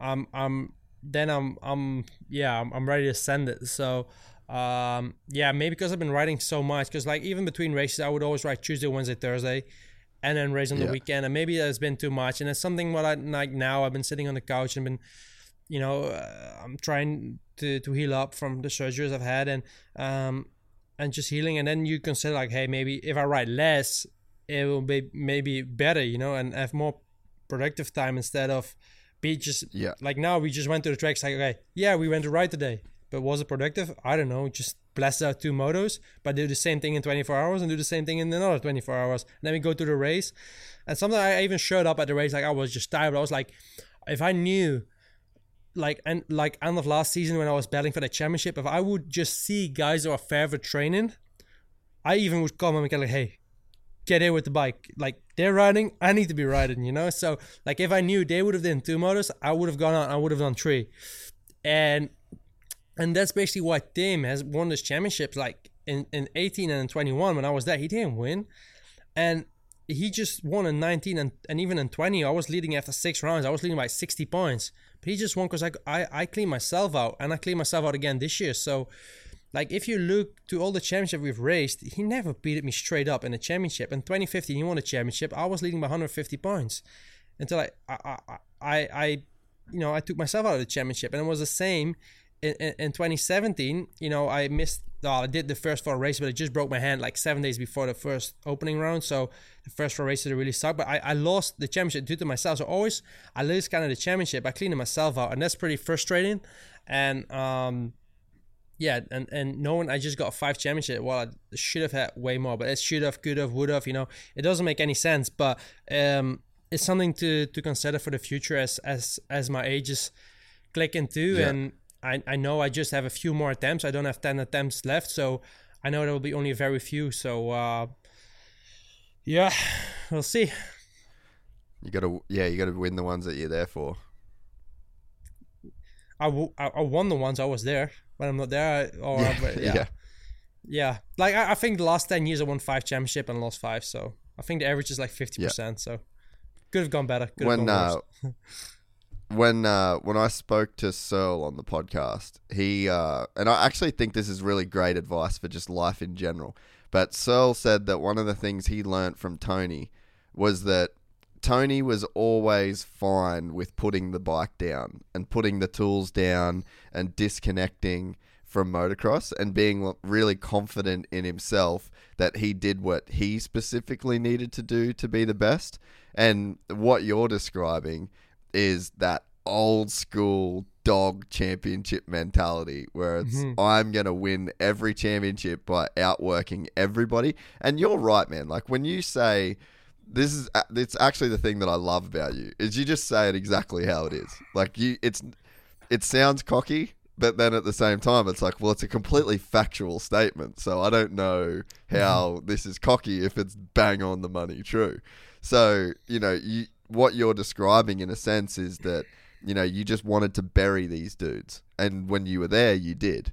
But that attitude that lets you bury those guys often it was either you buried them or you buried you but either way someone was getting buried and you see a guy like tony and he's won 10 championships and he just would go on the lake in in italy and would go out on the boat for the afternoon and and what you said of calling a mechanic because you saw someone else riding tony's literally the exact opposite of that and it's just but then again, it's like, can you even do that? Because this is your personality. Like, this is who you are. You're the dude that's going to bury everybody. Yeah, true. And actually is pretty funny, you know, like like you said, like half of the times I bury myself and half the times I bury the competition. But um yeah, he it's true. Like I, I remember Tony, like sometimes I was there like in summertime, sometimes it gets hot and all. I was like I remember that day I was riding here like deep, deep sand, like really rough, and I just came off the bike like like completely done, like like Florida humidity, hot, just blasted out two motors, and then I opened my phone. And I see freaking Cairoli sitting on his yacht or boat or whatever he was on, on on the freaking lake with his chick, with some friends, seeing some whatever he had on that boat kind of drinks. And I was just like, the water was dripping on my face. And I was like, what the fuck, you know? And then, but still, he, he did he did what worked for him, you know? And I think it did work Yeah. he won nine championships. And for some reason, he he made it work. Like, he was so different. Like he would even be on a GP like sometime on Thursday night. And I would like just fly there as late as I could so I could put in the work even the days before. And like even when the second moto was done, I would have my suitcases ready to fly out already to go home to start training again. While he was like like really Italian style, like taking it easy, no rush, Yeah. just chilling, eating pasta with his with his buddies and and I was there on my freaking lean Aldon Baker kind of salad program. And um, yeah, you just everybody makes it works for for for for themselves. And I I think I got a special way of trying to make it work, while Gajser has his way, Cairoli had his way, and yeah, everybody has their own way of of doing it. And and and I think eventually everything is makes or breaks with results because when I was in that program, everybody tried to follow. Then when Tony was in that program and he was winning, everybody tried to follow that program. Like I remember, like in twenty, from 20, uh, 2005 till 2015 or 16 when or 17 when when every guy was winning the the Supercross series was Aldon Baker's program. So everybody tried to copy what Aldon was doing, you know. So you had those those those trainers in the US. They're like, oh, Aldon does this, we have to do the same thing. So it's and and and that's just how it works. Everybody tries to do do, do what the winner does, you know. Yeah, no, definitely. Do, and I, that's kind of, I guess, the. Um, I, I think when when Searle said that, I could kind of relate to my own life a little bit when he when he explained the way that that Tony was because, man, like I woke up at five thirty this morning, and I've been thinking about work until right now. I mean, even. Uh, uh, this is one of the podcasts that I've been the most excited to do in so long. And on my phone, like knowing you're on the way, I'm like going through things that I'm going to do for work tomorrow. And it's some it, that's why I'm doing good with work or whatever and that's the same reason why, you know, you have had the results that you have like there's this sort certain like obsessive personality that you can kind of have that it's required in a way to like get to a certain level. But then I think that there's probably a point where you go, okay, I've reached this level and now it's not gonna it, it doesn't just keep going up forever. Like you've kind of got to get to a, a spot and then you've got to create some sort of balance and some kind of you know like putting the tools down and being able to go on a boat and then not feeling guilty when you do it and not feeling like you're that voice in your head being like you're gonna lose on the weekend. What if tim's riding? What if you know? So it's really hard to get that balance and you know, to hear the way that Tony went about that career, I'm kind of like, damn, maybe I should try and apply some of that to my own life in a way. I think everybody can Yeah, in a way. tr- Yeah, true. And I think, you know, you just need to be passionate about what you do because if you if you just go into your job and do it because it's your job and you do it for the money, you will not get out of it what you want to get out of it. Like every day when I went to training and when I went to cycling, like it wouldn't have mattered if I if I would have cycled one mile an hour slower, I wouldn't have had changed the rest on the weekend. But I would try to go as fast as I could, just because I was passionate about it. I, I I wanted to train hard. I wanted to win, and I think you know you should always go to your work just like you said, just because you have a lot of passion for it and just enjoy doing it and you want to do it, and and the top guys in each sport like they're not money driven. For sure, money is a motivation in a in a in a particular particular way. But for example, uh, uh, Cristiano Ronaldo, he's 37 years of age. He doesn't need to play football because he needs that money. He can buy Yeah. everything he wants in Yeah. the world, basically. So he does it because he's passionate about vo- uh, football and he wants to do it. And and same with me with ra- racing dirt bikes. And I think same with a guy like Eli Tomac. He's made enough money. He just wanted like apparently like he went to Yamaha because he just felt that that was a good change for him to to win that Supercross championship. And and he said in an interview, I don't know if you heard about it. He said like apparently he signed for less and he could have gone with Kawasaki. I don't know if it's true. I just read an article. I don't even if it, if he really said it or not. I just read it somewhere in the internet. But it just shows you he doesn't care about that money. He just wants to win. And if he thinks being on that uh, Star Racing Yamaha project um, to give him an advantage to make him be better on the bike and being better on the weekends, that's just because his passion for winning. It's not for the money. So, Yeah. and I'm in the same way. Like I don't, I just want to win, and and whatever it takes, I'm I'm willing to do it. And sometimes I just get too passionate about it, and I just, Yeah. like you said, I'm burying myself. yeah, Yeah, well, I mean, it, it's uh, it's one of the things too that kind of sticks in in my mind uh, from a book I read. It's called Atomic Habits, and so he basically said that you shouldn't care about your goals. You should only care about your processes. And he used the 800 meter final at the Olympic sprinting as the example. You've got the best eight people in the world, and they've all got the same goal of winning an Olympic gold medal, but only one of them does it. So the goal actually doesn't matter. It's the the way that you approach the processes and the everyday and like what you just said about cycling. You could go 1 mile an hour slower, but that ain't gonna get you the you know the gold medal in the final at the end of it because it's the it's not the guy that wants to win the world championship that wins the world championship. Like Tim wanted to win the world championship the year that you won it, but you obviously just did something else differently that kind of like let you do it. And I think so many people in like their everyday life they get focused on the goal instead of the process. Like what's going to get you to win that. In, in your case, it's the world championship uh, not you know what is your goal. Nah, true, and I, I totally agree with you on that one. Like, the true winner will always do that little step extra, because at that le- like that level you just said when you have the 800 meters uh, running, like all eight of them, they know how to run. But the guy who won, he probably just did that little extra what the other guys didn't. Like, that's what I always try to do. And on a level, on a high level, as what we're doing in motocross, everyone has a lot of talent. Like even the guy who finished 20th, he still has a lot of talent. Big time. But uh, massively. but yeah, like a, a, guy like Jed Beaton, he's really talented as well. You know, there's there's so many guys who have a lot of talent, and just um okay, motocross, you sure have that little difference. You know, um, there there are not uh 15 Ken Roczens riding around. There's not 15 Jorge Prados riding around.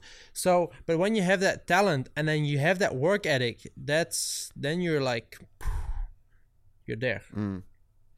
But you where need did both that of them. work you know? ethic? w- Yeah, wh- where did that come from in you? Because you've just been like, I just find it so crazy to see a guy like you now at you know 27 28 years of age and just know that you've been grinding for the same thing since you were eight years old. And to, to do it that long and to be that much of a savage for that many years, you've just got to really want that shit. And that's got to come from somewhere deep, deep inside. Like, there's a, like you said, you can't be motivated by money or girls or fame or anything and put yourself through the torture that you would have put yourself through in your career. No, true, but I feel I need that work ethic because for sure I'm talented, but I know I do not have the talent of Jorge Prado. I knew I do not have that talent of Ken Roczen, maybe even. So, um, but with that hard work ethic, I know I have enough talent to make it work. Like I said, maybe not the talent they have, but with that work ethic on top of it and the desire of how bad I want to win, I feel like I could have made it work. You know, if I if I would have done less, I don't know if I could make it work. You know, like um, because because those top guys have a lot of talent, but they maybe just do not have that that last bit of desire what I've had or had. Um, so and the risk what they were willing to take because it's not talent is one thing, but you have, need to have the desire, you need to have the work ethic, and you need how much risk do you want to take? Because sometimes I had to go 110% to stay up with guys and to eventually beat them, you know? Because there were days like I could barely could match their speed, but I had to go that speed and to go even beyond to win that race. And um, so it's it's it's a lot of things. It's like a puzzle, and everything need to collect into each other and and fit. You know. Man, that must be a crazy good feeling to know. Like, let's say you're 15 minutes into a moto, and then you've got Gajser's in front of you, and you're having to ride at 110% just to stick with him. But then you end up riding at 110% and then some, and then you pass him, and then you win the moto. That, and then to the outside, it would look to me like you've always were going to win that moto, but inside of you, you're sitting there thinking, I have to absolutely take crazy risks just to stay with this guy, and then to actually end up beating him in a moto. That must be insane. Yeah, I can I can tell you an example. Like I remember in 2018, it was Argentina GP. I don't know if you have seen that second moto, but it was a very like my stars weren't good at the time. Yeah, me and Tony, and Yeah. I knew this guy was fit, but I, I seen him like a few days before chilling this that, and I wa- I went on my freaking bicycle. I got like a route near my house, which is like 35 k's, which is like I don't know 25 miles or something, and I would fucking push the shit out of my on my road bike, just like heartbeat like through the roof, and I, I knew so I, I was like minus 10 seconds with like six minutes to go plus two laps. So I was like, all right, I got 10 minutes. And I'm just got, I, I jumped over the finish line and I saw him in the back. I'm like, I'm gonna fucking eat you alive, brother. I'm gonna fucking eat you alive. and then I just, I just kept close because I knew, like, when I then I just remember at the times like when it's so tough, like when I can barely hang on, like then I remember the times like like you were on the boat, but I was on a freaking road bike or running or whatever I was doing. I'm like, I'm gonna get you. So then I just went like like I went 110 percent and beyond probably. So and then I just knew like I'm physically super super strong, and then I just I just kept nailing them down and, and I passed them on the last lap. I did it often that I really had those last mo- uh, late moto charges, and it also gives you mental rest because then you know, like halfway the moto, okay, when it comes up to the last three, four laps, I got that speed, I got that desire, and mainly I got that fitness to still, you know, pull the trigger when I have to. Because especially in 2018, Tony, he would damn always hold shot. You know, he was the Jorge Prado from today, you know, and I would always come from the middle of the pack, and then he always had a big gap, and then I had to nail him down, close him down, and to to make it work. But then yeah, I, I knew I was physically so so strong because I would, I, I I did a bit of training with Aldon, but I was even putting in more work I believe because I did like basically three four trainings a day. I would wake up, get on that road cycle at like seven thirty in the morning till like nine, come back, go riding from like eleven till two, come back, um, do some swimming training after, do some even core stability gym. I would literally wake up at seven and and start from training at seven in the morning till like five in the evening and then do that every Tuesday, every Wednesday, every Thursday. I had to travel on Friday, so I could just train a bit.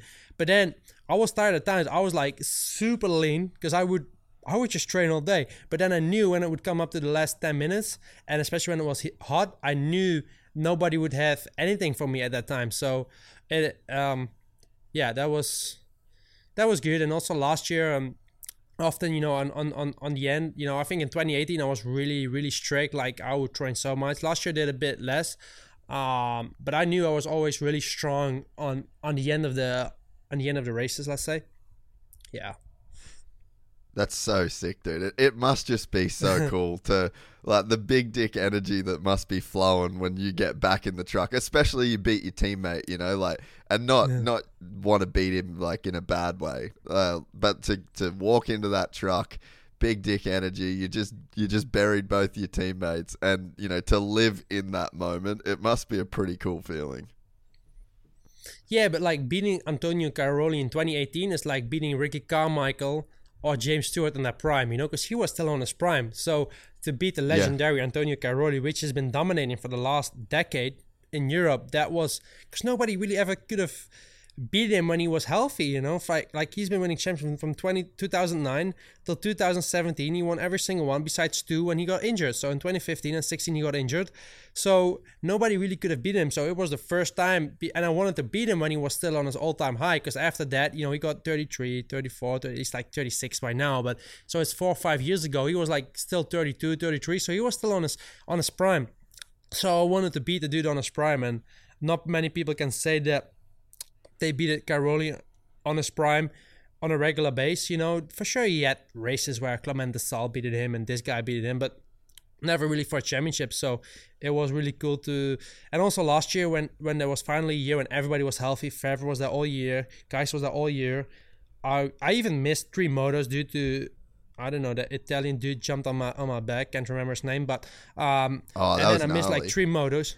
Yeah, you saw that one. So yeah, Yeah. he was on a cow. He jumped. On, ah, Monticelli, that was his name. So he jumped. He jumped on my back, and um, yeah. So even on, on a year like that, with Cairoli being there every single weekend, and Prado, to really, it was a five way championship, and to have won that, that that also means much because normally you never have a season like like for example this season I'm not there. Renaux was injured. Febvre was injured. Uh, Prado missed a race. So basically, you know, it got handed to guys Cairoli's because he is the only one who. Yeah, Cairoli is, is retired. Desalle retired. Paulin is retired. So basically, Gajser is the only one who's been doing every single race till now. So it's basically just they hand out the championship to him. But still, I think right now from the current riders who are there, he's still the fastest and the best. But um, last year there was really truly everyone at every single race. So to win it, then it's it's more special than winning a championship. For example, this year, because then they will always say, "Oh, you won that championship because Febvre was injured. Ah, you won that championship because Herlings wasn't there." So. Um, yeah, to win it last year when everyone's there was was was, was nice. So when you like you want to talk about that road bike ride where you just want to go out and absolutely destroy yourself. What are you the kind of guy that's just pumping yourself up the whole time? You're in your head just basically like talking shit on yourself to make yourself go uh, faster and harder and or are you very zen? Like do you go into a zone where you don't have thoughts and you stop talking to yourself and you just get in the zone and just bash it out? What kind of guy are you like that? I'm the first guy, man. I'm like pumping myself, like, fuck, gotta win on the weekend, gotta win on the weekend. And then that's uh, sure, you know, I don't follow much people. I know exactly what they're doing, man. I know everything. Like I just mentioned the year, like about the US races but I know exactly what's happening. I know exactly what they're doing. I got my eyes everywhere, my man. So, um, yeah, I knew. I, um, so yeah, you know, I'm just pumping myself up, like and then I, I just get pissed off. And I see those guys being on a boat or doing eating burgers. I'm like, I can't even. If I look at that burger, I'm getting two kilos. So I need a I need a salad. I need carrots. I need. I, I'm like a bunny. You know what I mean? So I need to really look at everything I really do. And then it just I'm like I'm gonna go out. I'm like. You know, and then but then like three times a day, you know, and then it's it's it's mentally tough. So I remember 2018 when when when I really did it, the Aldon Baker kind of program 2.0 and maybe even more extreme. Like when that season was done after like nine months of it i was good like i just laid on the sofa for a month to really recover from that. But if you look at that year i won um i i broke my collarbone so i missed one race. I was out for like 10 days or something. But um i i won 17 out of the 19 races i got twice second so I, to have a season where you basically are on a podium every single round and you win 17 out of 19 out of them it's yeah it's it's yeah it's not happened much, you know. That's gangster stuff. Yeah. yeah, that's like that's like Everts, Cairoli, you, basically. Like maybe I don't. I don't even think they've. I, I think just Everts had it, but I think I don't even know if there's ever been a rider who won more than 17 MXGPs in, in, in one year. I don't know if it's ever someone have done it, but um, yeah, that's just Everts kind of style. But truly, at, at when Everts was racing, I don't want to be cocky right now, but I don't believe the competition was as high as it's been the last decade, let's say, because at that time, it, it's like Ricky's time. You know, Ricky was racing, and then it was no one coming like for a while until then then Chad and, and, and James were there and then it got more and more but like at, at- some years when Ricky was racing like in, in, in 02 for example when Jeremy just kind of retired Yeah. and didn't race much it was just Ricky and it was Ricky and And like Tortelli had a couple was- good it- motos. yeah, but then it was Stefan, and it was Stefan because then Mm. Dislocated his hip in, in, in- in Portugal. I remember. So it was just it was just Stefan, you know. And then Josh Coppins, I probably you know that's Kiwi. Yeah. He he Yeah, popped boy. up his shoulder or something. So he uh, he didn't race all year basically. And then he when he came back, he beat Stefan for uh, in in Ireland or something, I believe. But um Yeah. yeah, it's been. Uh, yeah, I think the competition nowadays are stronger, as well as in US as in Yeah. Europe. The field is more stacked than it was back in, in those days. Yeah, I completely agree, man. And uh, it, talking about the Tommy Searle podcast again, um, we were talking about the Euro goat, and we were kind of going back and forwards between Cairoli and Everts. I mean, you might have an opinion. Like, is Cairoli the Euro goat for for you, or I mean, are you are you the Euro goat for you? Like, who's the Euro goat? For me, Cairoli, even though he didn't, he just, he, I think he got 94 GP wins while Stefan has 101 and uh, 10 against 9 championships. But the guys Cairoli had to face or the guys Stefan had to face, to me, Cairoli's guys were more rough, like more tough. Like he had to face so many heavy hitters like Pourcel with the beginning. Uh, he had to face me. He had to face uh, okay, he had some easy years. Like I believe this 2010, 11, 12, 13, 14. Those years were pretty easily. He just was racing Was that when he against was on 350? Yeah, when he was on the 350.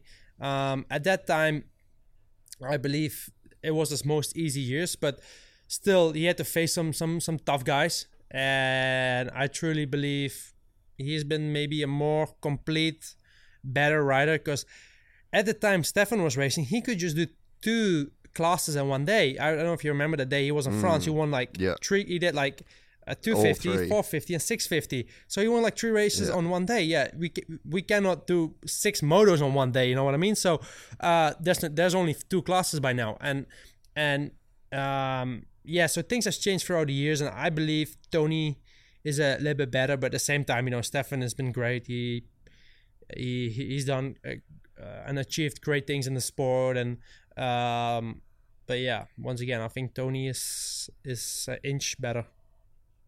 Yeah, yeah, and I think that that was probably um, that was I think that was pretty much Tommy's argument as well. Is just so much competition and through errors, you know, so many bike changes and so many the way that you know the tracks like well I guess the tracks were the same in Europe but there was just a really big progress over those years but then I look at videos of Stefan ride and he's doing the foot on the pegs the on your toes like the way that he was riding a bike was he was riding the modern technique just a lot slower because the competition wasn't pushing him forwards you know Yeah, true, and I, I believe the bikes got so much better. Like when Stefan was racing, it's been 16 years ago. those bikes would have been retired. so, So shit those yummy like that it's been that was like a you know army tank you know the bikes uh, back in the day. And then right now it, uh, things have developed so much and have changed so much. So it's hard like um to really compete with each other. But uh yeah you know uh, like tommy also mentioned like like like in the eras tony's been racing a lot of guys been coming and going coming and going. But also stefan did great things. He even beat a bubba at his prime in Matterley that that that Yeah. nations yeah um, so the way he passed Bubba around the outside was, you know, Bubba was was was was the guy. Um, I don't think Bubba really liked that track. You know, it wasn't really American kind of track at that day. Okay, there was a lot of jumps, but the lines and the rods and yeah he didn't enjoy his time there, I believe. But um, yeah, I believe Ricky he beat it Stefan every time out basically.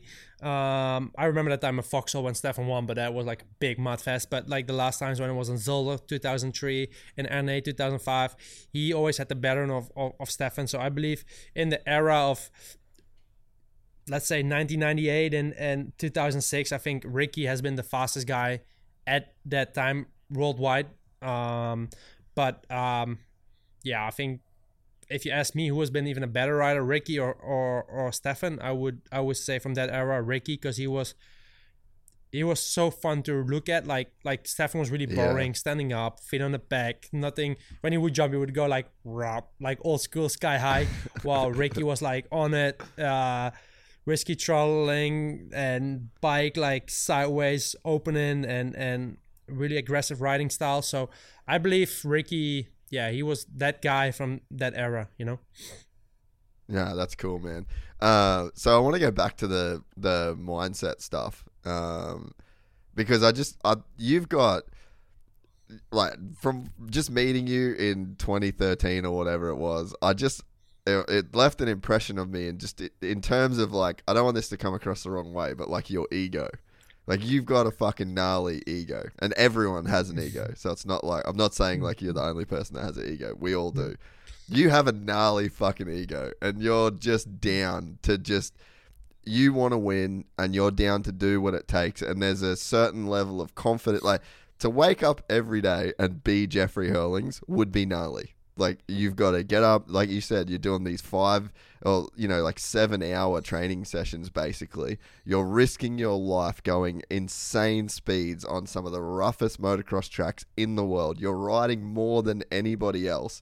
So just to be you, you've got to be very different. And I think as a part of that comes this like ego that you've got and this persona that you've got.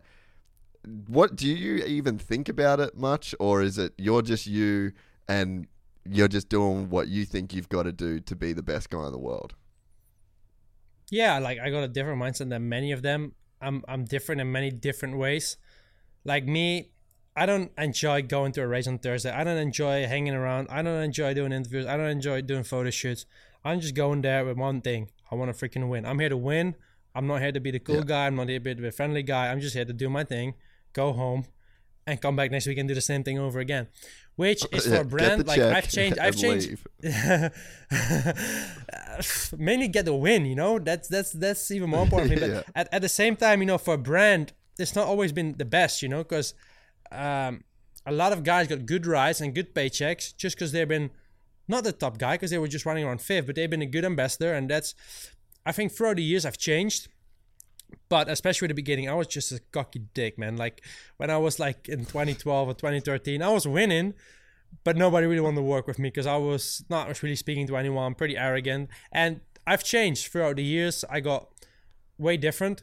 Um, and yeah, you know, uh, everybody has his own way of handling things. And, but still, you know, I always say the monkey never changed. So for sure, I, I do the other yeah.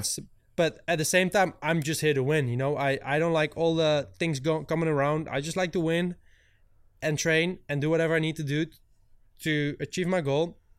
And I don't really like the side projects, you know. I, I just want to do what I need to do to win, and that that stays me. And um, I've been very thankful with KTM because they really, basically, throughout the years, I've been there since 2009, so it's been uh, 13 years, and they basically just give me the freedom to do whatever I wanted to do. Yeah. If I wanted to go train there, or I want to do any races besides GPs, I could do basically whatever I want to do. So they've been very open and very supportive and they've been really good to me in, in whatever decision I've made and they've been in tough and bad and good times with me like we've won a lot of championships together but we also had a lot of issues together in a way of what I did like I don't know if you remember that time when I um, started shouting in front of live TV in 2012 I think in Portugal when when Oh, with, with- I with Tommy yeah, Searle. his, I his, his, his buddy Mel Pocock his, his buddy Mel Pay- Paycock like last lap and he, there was like a there was a big rod and he just stands still and I fucking he uh, Tommy passed me on the outside and and yeah I made some big chaos and and and the week before I I was with um um Hunter Lawrence's current girlfriend I believe uh, at that time so it's Yeah. like 10 years ago by now and I cleaned out her brother so it's actually my brother-in-law at the time so I, I freaking cleaned the shit out of this guy he was out of the track so a big fight there so um yeah, and for all of that, like KTM always had my back. So they, you know, we've been in a lot of good and bad times together, and um, luckily I made the results work often. That's been my luck. Yeah. Um, but yeah, it's yeah, I got some good stories. Yeah. CarMax is putting peace of mind back in car shopping by putting you in the driver's seat to find a ride that's right for you. Because at CarMax, we believe you shouldn't just settle for a car, you should love your car. That's why every car we sell is CarMax certified quality so you can be sure with upfront pricing that's the same for every customer. So don't settle. Find love at first drive and start shopping now at CarMax.com. CarMax, the way car buying should be. Okay, picture this. It's Friday afternoon when a thought hits you. I can spend another weekend doing the same old whatever, or I can hop into my all new Hyundai Santa Fe and hit the road. With available HTRAC, all wheel drive, and three row seating, my whole family can head deep into the wild. Conquer the weekend in the all new Hyundai Santa Fe. Visit HyundaiUSA.com or call 562-314-4603 for more details. Hyundai, there's joy in every journey.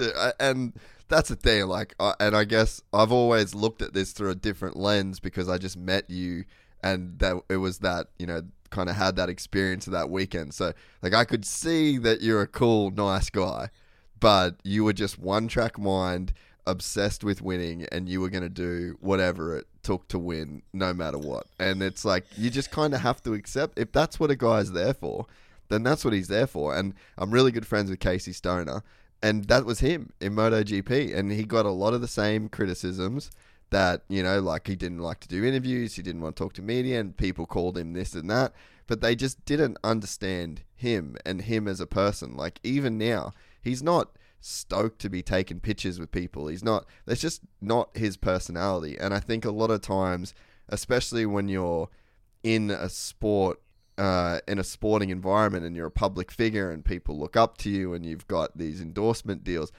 the sport wants you to be this darling champion and they want you to be this perfect guy. But man, some people it just doesn't line up with who they are, and uh, and I just think that you're one of those guys. And to me, it's almost a shame because I think you've got a lot of shit for it in a way, and that's probably why you don't do interviews. It's probably why you're closed off. Like it's there's there's two things that are happening there, and uh, and I think that we've probably lost a lot of good years of listening to like you be a cool, funny guy just because of all that. Yeah, true. And I, I'm I'm right now in a position I cannot say anything, but or a lot of things. But what, after my career, I definitely want to do an open interview one day and, and speak about all the things what have happened. You know, like I said once again, I don't really want to get into this deeply now because like I'm and endorsed for many yeah. companies for a long time and I can't really say much but after my career though I would really do like a kind of open book to really say everything what's been happening for the last 15 years from from left to right from up to down so but um I think you know for a brand like to have a like like Tony and uh, from Europe and, and and Ryan Dungey from the US they were like the perfect ambassadors. They were always friendly, always good, always working on the on the interviews they were there like one day front doing all those media sessions, things like that. So actually, for a brand, those were the perfect guys. You know, um, never any criticism, never any criticism about the manufacturer they were racing for. And yeah, then you had some other guys like like for example Bubba. You know, he was one time in police because I don't know with that thing on his on his car, and so that gave him yeah, a bit yeah, of yeah. bad publicity, which I I reckon is super funny. But you know, for a brand, it's like like like it's not good to have your rider barely out of custody or whatever he was in for, and then just have him racing. I don't know if you remember that story in 2011, but I do. So and and and and um yeah. So but that that also makes it interesting, you know. Um, yeah. And and okay, like then you talk about a guy like Jason Lawrence. He was next level, man. I've I've read an article about him like recently. I think that's a bit too much, maybe. But yeah, that that's also like to have some badass figures in the sport. That's also been nice. Hey, do you want to take a quick Jason Lawrence sidebar? Yeah, we can. All right, so he DM'd me the other day. I haven't I haven't spoke about it publicly. He DM'd me and said, "You can spread the word that I will be racing a national this year on a gas gas sponsored by Armor Energy." I need Honestly, to just really? I'll pull up the DM bro. Seriously, I'll I'll just double check. I, I want to get I want to get my facts right. He told me that I can uh, that I can say this, and I just completely forgot about it up until now. All right, um, all right, all right. I'll read this word for word. yeah. Uh, let it brew for a few days so I can iron out the details, and then after the um, after the after I agree to the terms, I'll tip you off again. I'm pretty sure Gas Gas 450 Armor and Pro Taper sponsored under TLD team. At this time, Sapovic will be making a little news release which will validate Gypsy Tales claims. Boom.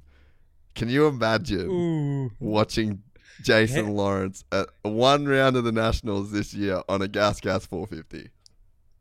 That's amazing, man. Like, I, I, I watched a video, some also some American dude like had, had said like, um, maybe you know who who uh, published it. it was like he did like the the ten riders who really oh. wasted their careers due to bullshit. I don't know I who made it, but it. is it so, good? Is it good?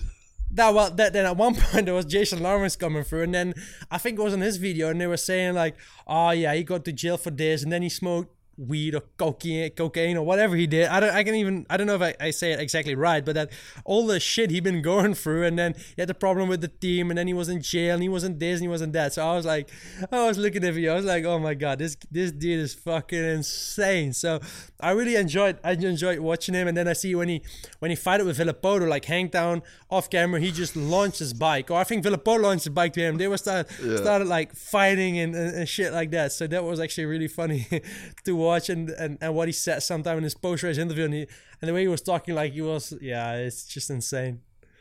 Yeah dude he, he's the man. I, I actually t- I talked to him a little bit. I um I like sponsored him some um I sent him some cash to get to day in the dirt and stuff. I just I like the guy. I think he's fucking cool. And uh I believe I think that I believe yeah. No no no go Uh, I, I believe Ryan Dungey already starts sweating, man. When he knows he's gonna be on the gate, Ryan Dungey starts sweating. yeah, dude. So I, I I think that that's probably what inspired him a little bit to maybe try. Like I know he's all, he rides all the time. Like he just rides every day, and uh, he just lives up at this sand track in uh, in like new fucking wherever that he lives, and uh, he just rides sand like all day every day, and he still you know loves bikes and he still super follows the sport. But I mean, he's probably the most extreme example, like kind of what I'm talking to you about, in in the way that the sport has probably given you a little bit of shit over the years for like the way that you deal with the media and the way that you deal with stuff, but. In my mind, like, well, Jason Lawrence is probably the most extreme example of it. But I'm like, I've always enjoyed the dumb shit that you do. Like, it gives me something to talk about. It gives me something to think of. Like, you know, and I know that you're just, you're just this wild dude that only gives a fuck about winning, and you're just crazy, and you're just gonna do whatever that you've like. You've got to be crazy to do what you do, and then to expect you not to be crazy seems crazy. Yeah, I, I, hopefully my reputation isn't as bad as G Law's reputation, but you It's got not. more of those guys. Like you see, you see, you see with Christophe Pourcel, like he was so talented. Like to me, Kenny Roczen is talented, Jorge Prado is talented, but Christophe Pourcel, next level shit, bro. I saw him ride once in the south of France, dude. This dude, insane. Like I think when he goes to the top, he even shit out talent, man. He's he's so he's so so talented. So he like. Um, same with his brother actually, because I, I did a bit of riding in south of France with him, but like same with them, like they had so much talent and barely at any championships. You know what I mean? So, um, but I, I don't think he fucked up as bad as as G Law has.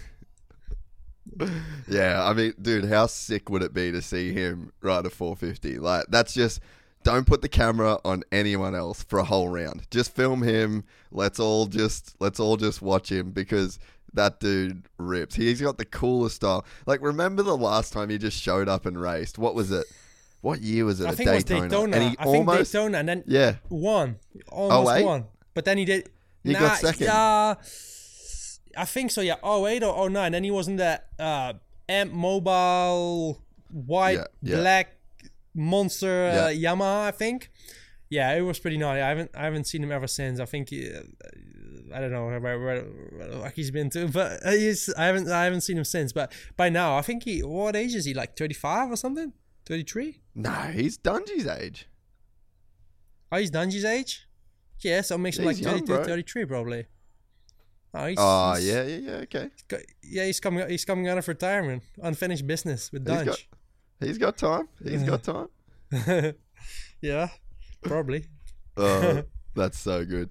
Um, yeah, so I mean, I guess that yeah, that that's kind of one thing that uh, it's one thing that I guess I try and do a little bit differently. Like I don't ever want to criticize guys for mistakes that they made and the way that they dealt with this after race or the way that they did this because it's to go through yeah and i think the same about mma fighters like it's not an excuse for shit behavior but i think sometimes we just expect every single rider to never have a bad day like to always be Dungey or to always be Cairoli. That's just not real life. And i almost don't want to see that. And look as amazing as a champion as Dungey is, there's so many people that w- would thought he was boring at a time because he never fucking did anything wrong, you know. And and to the average person, like I fuck up all the time in my life. I'm not perfect in any way, shape, or form. So it's like I can't relate to that dude that just never says anything wrong and never like to me. I think well, I think that's why people call it boring because it's like that's not real, bro. Like I fuck up all the time.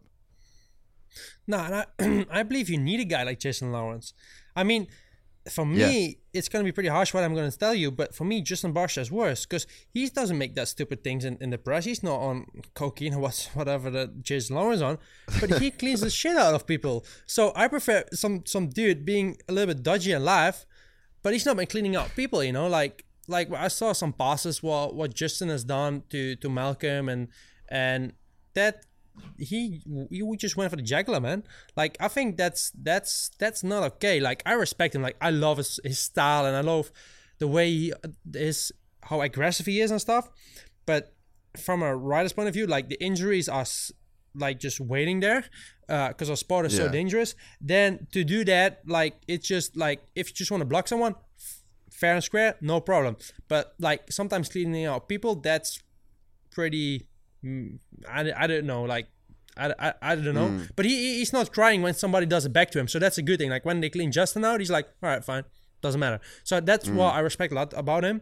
But like for me, a guy like Jason Lawrence is is is good even for the sport at times, I believe, because it, uh, it it has also a bad reputation, hundred percent. But at the same time, when you have a guy like Ryan Dungey, which is so uh so great to be honest, because he doesn't say a thing wrong, not about Mm. anything.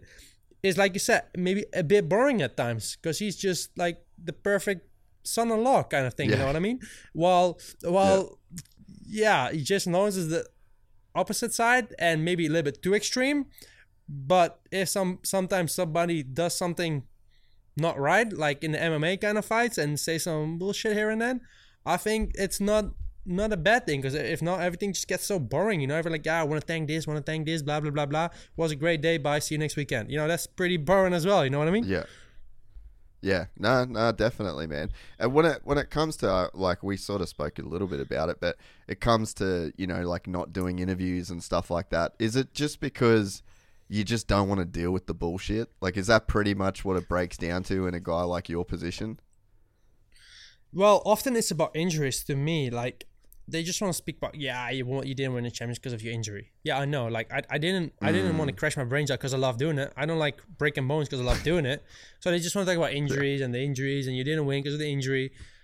I'm like, I don't even want to do an interview with you. Like, it doesn't bring me any. Like, I love this interview to be honest. Like, I love it because we haven't spoken about injuries basically. So it doesn't matter. Like in this sport, you know, injuries are involved. Like the, from every top guy had injuries. Some had a bit more than others. That's the way it is. And but you're like really motocross related, and you ask good questions, and that's why I probably love people like to be on your show because you you have a lot of good questions, and um you don't ask dumb question like like hey what do you exactly make for money? Because you know you will never get that answer because you've been in this industry long enough. But you got some dumb journalist asking you this question like oh what's the bonus if you win a race? None of your business. You will never get an answer. And that then when you want to do interviews with those guys you don't want to do them, you know, and then especially if you want to, they would just want to talk about injuries and the, the mistakes you've made, you know, like this is just an open interview, like what me and you are having, and you will, because you're so much knowledge about the sport, you will not ask those dumb questions probably. So, um, yeah, that's just that's just a fun thing. Like why we could have such a good interview, while with others you sometimes just don't want to do the interview because they ask dumb questions and they don't know anything about the sport, kind of thing. You know what I mean? Yeah, yeah, yeah. And I, I feel like uh, it's just a bummer. Uh, I appreciate the kind words. I wasn't looking for, I wasn't looking for uh, for that. But um, but yeah, I mean, it just to me, it's a bummer because it's like when you kind of, I feel like everyone's like you in a way. You know, like everyone, everyone's different. But in terms of I guess the sport and being an athlete, like there's just this whole other side, and you know, I feel like there's so many guys that um, you know you've kind of missed seeing their personality a little bit. Like, I mean, I'm sure people are going to see this and just be like, it's probably what you saw in Ando a little bit. You know, like you you see an interview and you're like, damn, he's like the coolest guy. And you know, there's so much that it kind of stays behind this curtain because you know you go into your race weekend and you know exactly what people are going to say you, it's the same drill the same questions the same everything like you kind of can just build a wall up that doesn't show exactly who you are. And i think that the more that you put yourself out there then the more room you leave for people to talk about you in a kind of negative way. And then i guess that just creates more distractions. And so it's like i can see why guys like you just never do interviews. And when you do it's like really basic. But to me it seems like such a bummer to almost have like most of your career go past and people really don't understand that you're actually just like a fucking legend like the rest of us you know Nah, exactly. And often you got all those appointments on race day or the day before, you know, and then you're like, you don't even want to do them. Like for for me, like when you want to do it, you you just because of the team, they they uh, oblige you to basically do the interviews because it's publicity for the team, which is really good and it, it's normal. They want you to do some sense, yeah. interviews, but they it makes sense for them, you know, because know they need advertisement and, and that's just not only for KTM that's for all the manufacturers probably. So you just give them like the answer they want like hey uh, what are your predictions for the weekend? Yeah I want to win. Okay next question next question. Yeah. but like this it, it just it's just like there's a time and a place for everything. Like now I'm injured then you just have like an open conversation with a guy like you who really knows all the ins and outs about the sport which have nice questions and there's time and places for doing it. And for example like you don't want to do this interview for example on on uh on a Yeah, Friday night before a race, you know, because then you're Yeah, super yeah, super yeah. busy and and things like that. But on a time like now, plus you ask like once again really good questions, like and interesting ones. Like same with Jason when he talked about Aldon and his move from Kawi to to to Husqvarna. You have so many good questions, which are also for the people who are watching the show. It's very interesting because they don't know those things, and people who are not Mm. in the sport, they will never have the knowledge like you to ask those smart questions. You know, like those are questions people want to know, like how does that go and why did that happen and things like that. So, but that once again comes back to you being, um, yeah, so passionate about the sport and knowing so many ins and outs. You know what I mean? Oh well, no, I appreciate that, bro.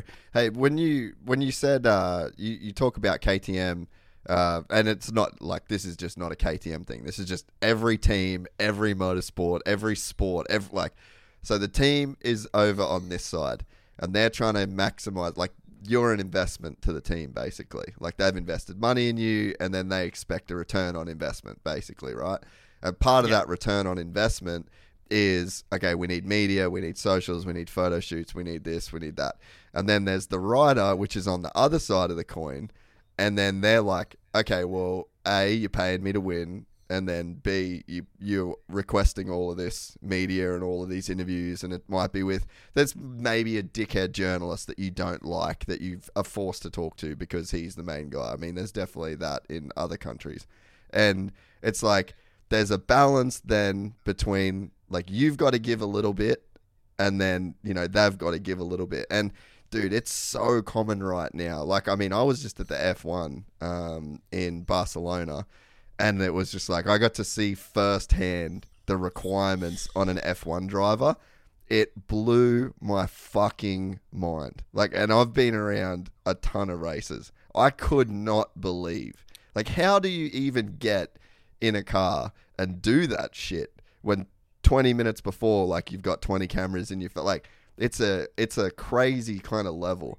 And i think that it's probably happening in a way because social media is still very new and there's all these new ways that teams are trying to maximize. And i think we're just in this crazy wild wild west time of like i guess what i'm trying to say is i think this time right now is probably the most a rider will ever get asked of him because I think at times I think it has to scale back a little bit. I think the teams maybe have to ask a little bit less of riders on the day or make it more direct and more focused and more controlled in a way because it seems like it's just way too much at times. Hundred percent, hundred percent. Like, like I think in Formula One, it's even next level shit. Like, there's so much going on. It's it's all about their social media, you know. Um, Yeah. But it's it's it's broadcasted worldwide. So many TV channels. I I know. I, I've seen it from close by. It's really really way worse than a motocross. But even now, I remember lining up 12 years ago at a GP. That wouldn't they barely had an iPhone. You would just come up, do your race, that's it. Now, okay, make a social video for Alpine Star, make one for KTM Factory Racing, make one for this sponsor, make one for that sponsor. While at that time it wasn't there. So, um, but this is just the world we're living in today. Like like I said before, like they didn't have an Instagram like probably 15 years ago. Right now, there's everything. People are living off their phones. You know, when you wake up, probably you the same. You wake up on your phone. All right, first thing you're gonna check, oh, Instagram, WhatsApp, reply to people.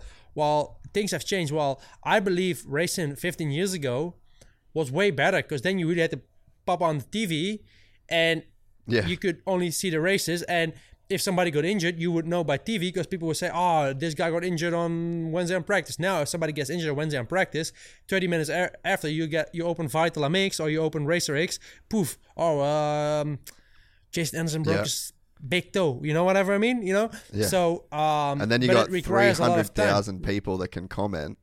Like that's Yeah, the all the other thing. Whereas when it was just on the TV, yeah, there's no keyboard warriors when it was just on the TV.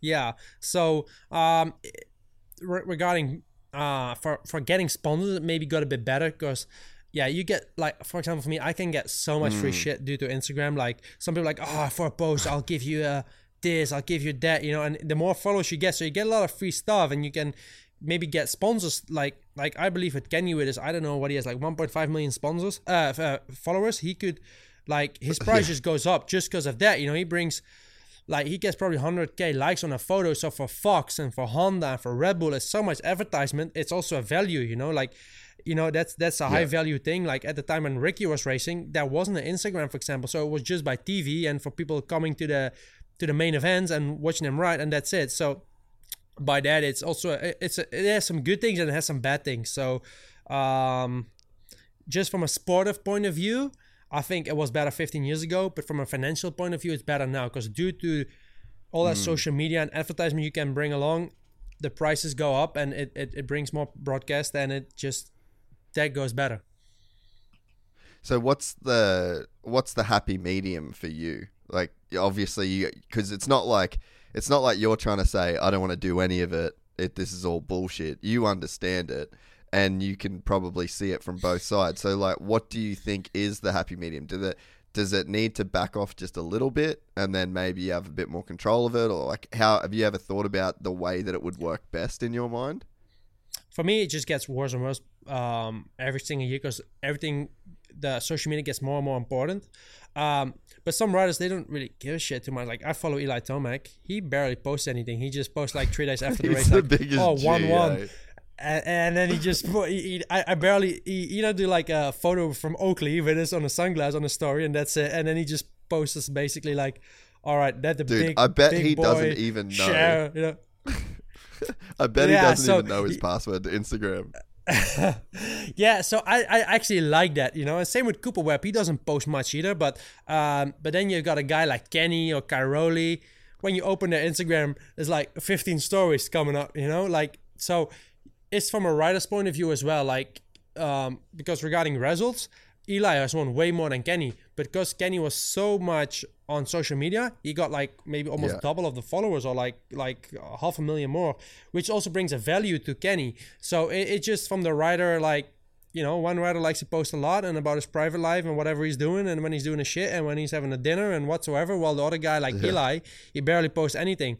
So it just yeah it just whatever as a writer you feel comfortable with and whatever you want to share with the world I think Is Eli the guy that you can relate to the most? Do you think?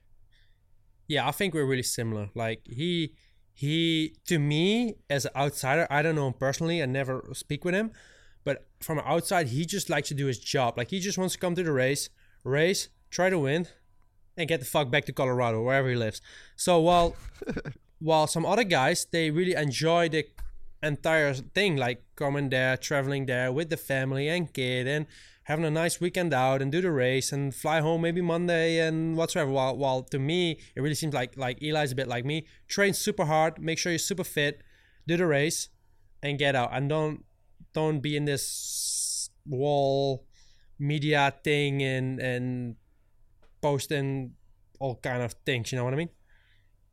Yeah, yeah. Because I mean, just through this conversation, uh, it really seems like Eli is a guy that you kind of see a lot of yourself in him, and I think it's cool. And from just listening to you talk, it almost seems like he's had a pretty big influence on on you, and maybe, you know, maybe there's times where you're dominating in Europe and you're the man, but you're. It seems like there's always one eye over at what he's doing, and you're almost comparing your career to him in a sense at times, even though you aren't racing each other, and it's like different. It's it's almost like he's the guy you judge yourself off in a way. Yeah, because like in 2017, he often had like pretty bad starts, and then you would take whole shots or whatever, and and he would always eat them alive on the end of the races. And I've been studying him so much, and due to that in 2018, I knew like I was kind of same. Eli starts his average from his career are not super. Like Kenny starts are really good. For example, Dungey starts really good, Eli stars his average for the last 10 years are not great. So he would always come from middle of the pack or from fifth or whatever, and then work his way to the front, like in the second part of the moto, pass them, check out, win. So I've been really studying him a lot, and I think um, that was also my goal for 2018, for example, to really come in there. And I knew my starts weren't as good as Cairoli's because he's like 10 or 15 kilo less. He's a better starter than I am, and and I really try to be a little bit like Eli. And to me, I love him because he's just like I like it, like not putting all that freaking shit on social media. Just come out, do your thing, make sure you win, Yeah. and or try to win, and go home, and not like all the glitter and glamour. I don't, I don't like that shit. Man, there's a it's a story I've told on here a couple of times, but he's the only rider that I've ever filmed. You were little when we filmed. You're only 19 on a lights bike. But I remember Eli Tomac at Millville coming down. You know the hill, the last big downhill that you come down, and then you go right, Yeah. and then you go left, and then you've got the jumps, and then you're going up the hill. Jumps, yeah. Dude, he come Yeah. he come down that last hill, and I thought he was gonna hit me. That's like I felt the ground moving, and I thought that he'd gone off the track and was gonna hit me. Nope, that was just him braking. I could feel the dude coming. Like that's how fucking gnarly this guy is on the track, and that just always just never left me, dude.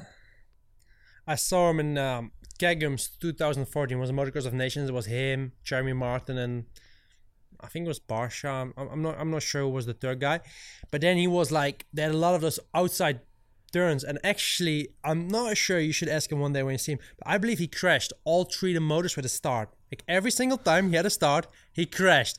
Qualifying race and the both motos. I'm not actually 100% sure, but I'm 99% sure it happened. So then they had like a few outside turns. And uh, I believe Paulin, he he was on a Kawi still, Monster Kawi, and he won. He went a one-one there. But Tomac, dude, they had some outside like outside berms. I swear to God, the berm just got scared when Tomac came in. He hit that berm so extremely hard that freaking berm just moved a meter every time he went. Every time he went through like like insane speed, and he went so fast, like exactly like in 2015, like when he crashed, when he popped up both both shoulders in Colorado. I think he just was too fast. Like his speed was so ridiculous. It just it just was just waiting for it to go wrong because he was just faster than the freaking bike and the track could handle him going. You know, like insane. Dude, I've seen that same shit in you though. There's been times where I've been watching you ride, and and just on on the TV. I mean, again, shout out to Tom Genet, but when his last Euro trip video that he did, like I, I actually made a social clip out of it. I don't know if you've ever seen it, but it's when me and Tom are doing the podcast and we are talking about you riding. There's this, it's like maybe first lap or second lap. You've got the start, and then you come over. Maybe it's like the finished tabletop. I don't know Euro tracks that good, but you come down, and then there's like this little single roller on the inside, and it's loamy. It's not full sand, and you just jump into this this just piece of shit. Like there's nothing there. It's just like this big clump of shit, and you are just fucking wide open, and you just watch the all the dirt just explode. It explodes off your front wheel, it explodes off your rear wheel, and you just come from like third to first, and you just look looking going like, what the fuck is he up to? Like, how is this okay? Like, what what math is he doing in his brain that makes him think that's gonna work with forty dudes behind you? Yeah, but I believe I don't know if you've seen that race at Mantova. It was like a make or break because I I really I don't know if, I don't know if you really followed the last race of the MXGP Championship last year. Oh, I I struggled to. I tried to, but I didn't do that good a job. Uh, but like we really uh like that was like with three races to go. I was leading by like one moto, and then I had a star crash, and they rode over my handlebar. So my handlebar broke or something with the handlebar. So we was equal points. So we left. Um, uh, we had like triple race because of the corona restrictions, and then we had to the last two races, and um, it was like make or break because I didn't win a championship for two years straight. And at one point we went there to Mantova, which was the last two races, and uh, we were equal, kind of equal points. Me, Gajser, and Febvre. And Yeah. yeah, that was that was insane. But then actually, Tom, coming back to your question, like he made some insane shots there because he was there at that race, and um, yeah. that was insane. Like going, we we went into the last moto with equal points, man. We had freaking forty motos, and we still had to go into the last moto with equal points with Febvre. That was insane.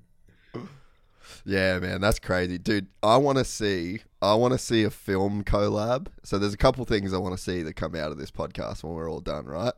I want to see Right. you and Eli Tomac texting each other. I, I would just love to see you two talk because you two are just cut from the same cloth. You're the Euro version of him. He's the American version of you. So you two need to connect if you've never spoken. And then the other thing that we need to see is we need a Team Fried and you and Rick collab. That would be some like the shots of Tom that Tom would get of you and Rick would get of you. And if we could throw Ando in that mix, I think that would be if that can happen from this podcast. I reckon that'd be pretty dope because yeah, that would be some good filmer writer chemistry. I want you to set up. I want you to set up a straight up battle war. Me and Eli on a sand track, because I he's he's always winning oh. Southwick, right? I, wa- I want to do it. I want to race him one to one, 30 minute moto on a deep sand track. If you know him, you have to Dude, set that we- up. I want to race him. We ha- Race him. we have to do that. two gates. Two When gates up. Me against him. Uh, yeah, when I'm fit. Alright, and Just- how yeah, long? I, I, I need The- a bit of the- time, but uh, yeah, but he's still racing next year too, right? Like even if it's gonna be next year, but one day I want to race him one to one, no one else on the track, just me against him, man to man. All right, bro. Okay, let's take let's let's seriously work this out. I actually think that this can Because happen. you, you So- always got that shit. Who's faster? Like you always got that shit. It's the Herlings. Nah, it's Tomac. Nah, Tomac will beat Herlings. No, Herlings will beat Tomac. All right, let's fix it. We go to even the Southwick. We'll do. We, we rent the track on a Monday. Leave the track rough as fuck. Me against him. man, man, Dude, man to I'm- man war. I am. Who, who wins that I'm thing? Who wins so that thing? in. I, I would Let- do that. all right, so- anytime. When all I'm right, healthy. so I'm not healthy right now, but when I get healthy, we'll do it. All right, so let's let's actually fully set this up. Let's make this like an official thing right here. All right, how I think that I could get some money for this too. I think I should I could get like a hundred grand. I'm not wait, I'm not joking. I'll get I want to try and get a hundred thousand dollars, winner take all, right? And then we do it. Would so would you do it at Southwick, like maybe the day after the national, like get it watered, like not prepped, just watered, and prep the start straight, and then go. Uh, so what? So what do we think? yeah, but like the thing, but then they will say again, "Our hurling won because it's a sand track, because he's the king of the sand." So actually, we need No, we no, maybe no. need to, Eli- to, I don't know, I don't know, like No, no, I've, I don't know. Eli Like the last race I've from the him. nah, nah. I know because Eli is fast, and like he's not a pussy. He's he's man, like. But we always like like I've been reading all those when when there was a rumor I was coming to yeah to US, which actually was the plan. Mm. There was so many keyboard warriors. Oh, Herlings gonna win. Tomac gonna win. So okay, before he gets into retirement, before I get into retirement, let's do a one to face to face face off like race. Whoever wins that, straight up, is the fastest guy. But like no other competition, Alright, just me and him. All right, so do you remember? Do you remember when? Uh, do you watch UFC much? Yeah, a bit. I love Conor McGregor, man. I Do you love his his interviews, shit talks. Yeah. He's so good. Uh, so, did you see when uh, Jorge Masvidal and Nate Diaz did the baddest motherfucker title? Um, probably when I see back the the fight, I probably know. As I've seen so many, but most I just watch because Conor McGregor because of his his funny Yeah, comments yeah. of all the shit he's saying. yeah. I feel like you're pro- I feel like you're the Conor McGregor of motocross. You just don't say the shit uh, publicly. Have, have, have you seen the Conor McGregor octopus walk when he comes around that that that that uh, boxing thing? If one day we'll get that thing with Tomac, and i- if I win, I'll freaking walk through the paddock like this, man, like like a king. Dude, so so they did this title, right? It was Jorge Masvidal and Nate Diaz, and they did it was called the BMF title, so like the baddest motherfucker. So I reckon we call it the fastest motherfucker title, or like the fast, yeah, fastest motherfucker, fastest man in the world. That that would be, in, in my opinion, you versus Eli, one versus one, 35 minutes on the same track, rough as fuck. Already rough, like not fresh. Like we're talking this thing's like Nah, national rough. rough. There's no yeah, there's no arguments on who is the man. I, I, I believe you. Like I, I believe that's the only like because if you would do a race like a motocross of nations, okay, that's there's probably like 38 other guys on the gate. Then I'll get a whole shot. Yeah. He'll get a whole shot. I, I start 10th, and then he'll win because I had to pass nine other riders. And you still don't know who's the fastest guy.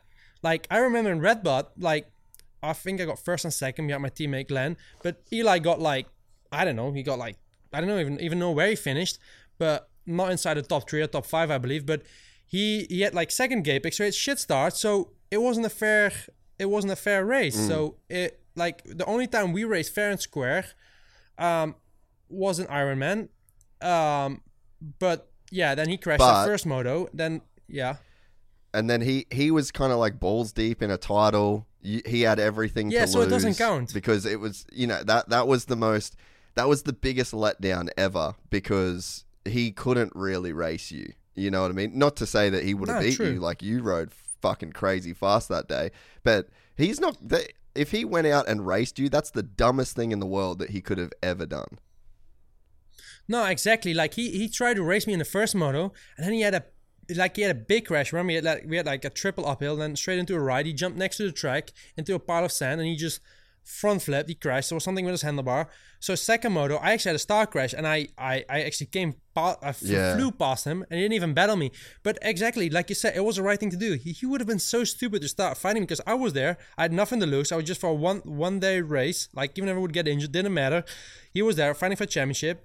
And then the next weekend, yeah, then we went like to Jacksonville. I got uh, second first. He got a first third. But the first moto, I started like 15th, and he took a whole shot. So yeah, for hmm. sure he won. And then the second moto, something same happened, similar. And then I won. So we never really had a one to one. Like we started first and second, and we would have had a straight up battle. Because then, then the year after in Red Bud, kind of same thing. Like his stars were terrible, and he he, he yeah we never had like a one-to-one fight so as long as he's the number one guy in us let's set up somewhere one day when i'm back healthy let's set up a battle Dude, I'm I'm so in. It'd be it'd be so cool to see as well where you just take everybody else out of the equation. And I mean, have you ever done I, I, I guess you would have never done a race like that where it's just two dudes, one gate drop, you do 35 minutes and then just full send. You don't have to deal with you you really wouldn't have to deal with roost. You'd have the whole track to yourselves. Like there'd be no lappers to deal. That would be the dopest shit in the world to watch. that would break that would break the internet. that 100% will um yeah that, that that will be especially like uh we just have to find the right location to to to, to do so uh, but we need a rough track. Like when it's a flat track, it's easy. Bower can just spin and go fast. Yeah, so we need a super rough track, rough. and and uh, either in Europe or either in, in America. Um, and yeah, we should go head to head on uh, head to head on a yeah on a rough track and uh, see who come who comes out. So uh, that's a shame because I really wanted to go to US this season and I just Yeah. just barely couldn't make it. Like I was just two or three weeks too late on the bike. Like I could only start riding like eight of eight of May or something, I believe, or fifth. And the race was 28th Yeah. of May. And I, I when I wanted to go there, I didn't ride for three and a half months. So I, I felt like I would not be capable of doing a full 35 minute moto and matching that guy's Yeah. speed. And as the championship is so short, like it's just a 12 race series, week in, week out, I wouldn't have been capable of, of fighting for the championship. So that's why I eventually decided not to do it. But my long term goal is to still ever race a, a full outdoor championship, probably on the last year of my career. Um, it's my goal today. Maybe it will change in the future, uh, further injuries or whatever may happen, or uh, we'll see by then. But you know, I, I, I felt really bad because I really wanted to do a full series and in the US because I I personally believe the competition is super strong and those tracks are much better for me. Like the European tracks Yeah. are so hard and slick and not so fun to ride while the US tracks they all look so amazing and the way they prep the tracks they're doing such a great job in pro motocross so um yeah that's why also probably Tony enjoys it so much because the tracks are just are just Yeah. chocolate cake man yeah, yeah. I mean, uh, obviously because of my relationship with Rick. Shout out to Rick, coolest, uh, coolest Dutchman I know. Uh, he, you know, was sort of saying that he had some. Uh, he he was like, oh, Jeffrey might be close and it might be happening, and I was like, oh man, as a fan of motocross. Hmm. The world just needs to see you do a full season outdoors, and I mean, could you imagine if you were in this this particular season with everyone riding as good as good as they are, and then your level that you'd be bringing? You got Tony in there. I mean, it's already the cra- Jason Lawrence, so it's like it would just be the craziest season. Yeah, for sure. You know, I think that would have been insane. But the fans should have understand like with the reputation I've had to come out from a championship and then to come there being unfit Yeah, and unhealthy, it wouldn't didn't, You make had to do sense. I would have been around. I would would be around fifth place. So um, I had really had to be fit. Had had like minimum six weeks of practice in, and I just couldn't make it. And I think eventually I made the right decision to to not do it because also with the temperatures it's super super hot. While in Europe we're not used to those highly temperatures. Um, weekend in, weekend out, and then uh, of course to make that trip happen, it's not that I just had to come to the race. You know, I had to move for like four months to America, had to get my shit packed, had to do everything. So it was Yeah. just the the time notice was too too short to make it happen. But uh, hopefully one day in the future, at least we we we first have to get a one to one race with with Eli under the belt, and after that we'll maybe consider a full championship. Dude, I, I'm honestly gonna get a belt made, like a UFC championship belt. It's just gonna be one of one, and it will be just the the coolest trophy at the end of it. And honestly, I reckon I could get a hundred grand for the winner. mate, let's right, let's let's ahead, let's make it a thing. Let's make it a thing. it's up to you, my man. It's up to you. But before you get everything together, it will still take a while. So we'll still, uh, I'll still got some time to prepare.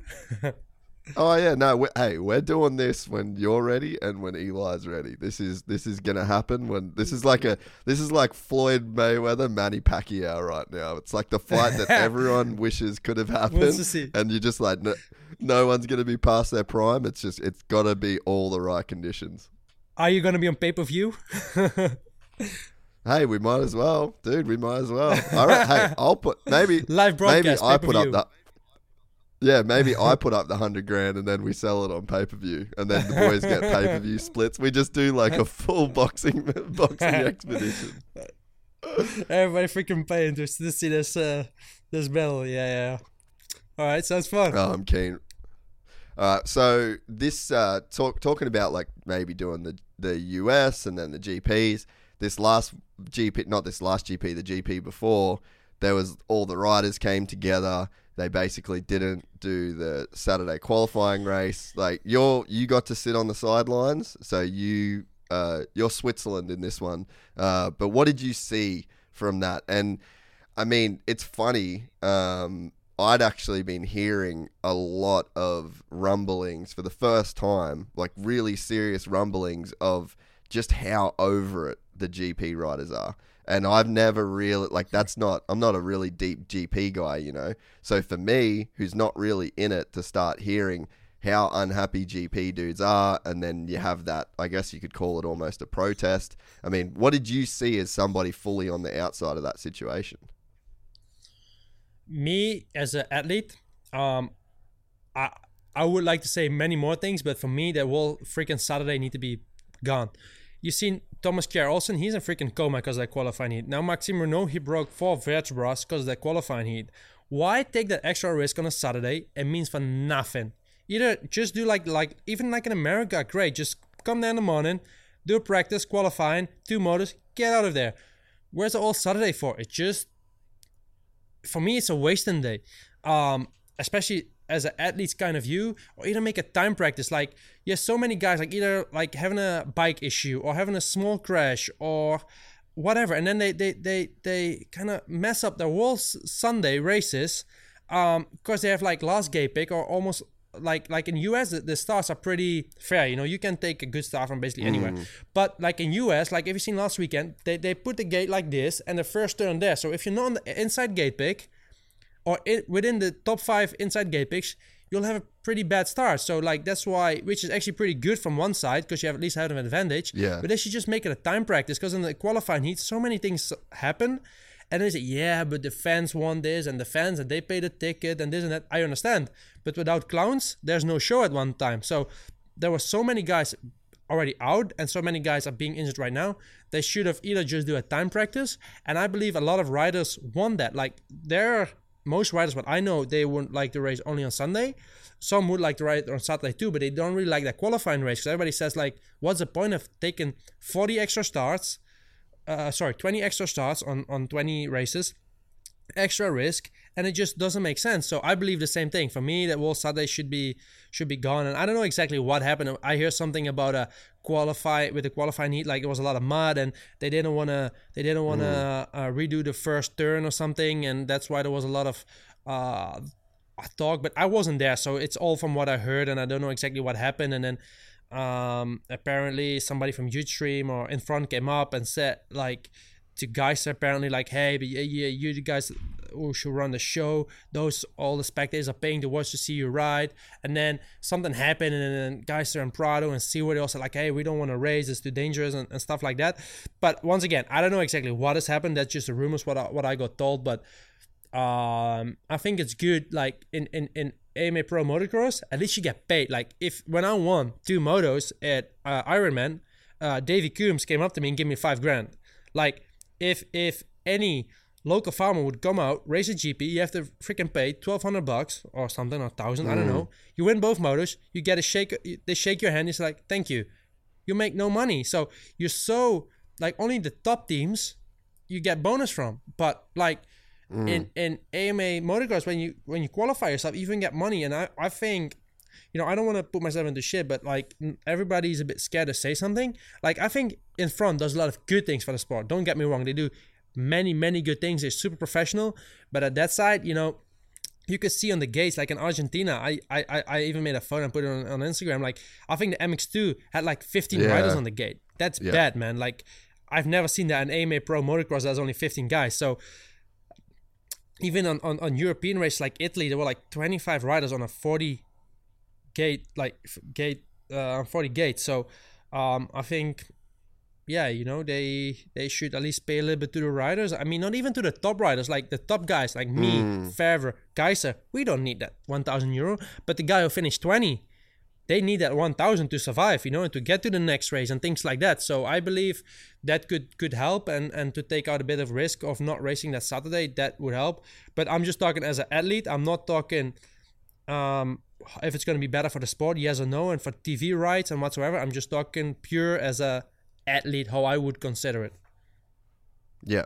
Now, I, and I mean, I understand the position that you're in. Like, it's still like you're going to be limited to kind of what you can say. So I completely understand. Um, as far as the, there's a couple things for me. I love the sport. Like the the thing that I would like, I first thing that comes to my head when you say I want to race Tomax, like, all right, one of you guys should make a hundred grand. Like, I've I'm so pro hmm. athlete. I'm so pro rider getting what they deserve to get. That's it's to me like you said there ain't no show without clowns unfortunately and at, at the level that you know these guys are expected to you know to be from like 20th to 40th there should be 40 gates at every at every um, MXGP. Like, how do you call it a world championship if there's 15 riders there? Like, you that's a you can't. That's like a select few who can afford to get to this race championship. That's not a world championship. If you really want to call yourself the world championship, you need 40 fucking guys in two classes every single race for your world championship. And and for guys to be paying a thousand euro, per, I think it's around 900 to, it's around a, th- a thousand euro, I'm pretty sure, to enter a race. Like, mm-hmm. what the fuck? Tom Brady doesn't play, pay to play football.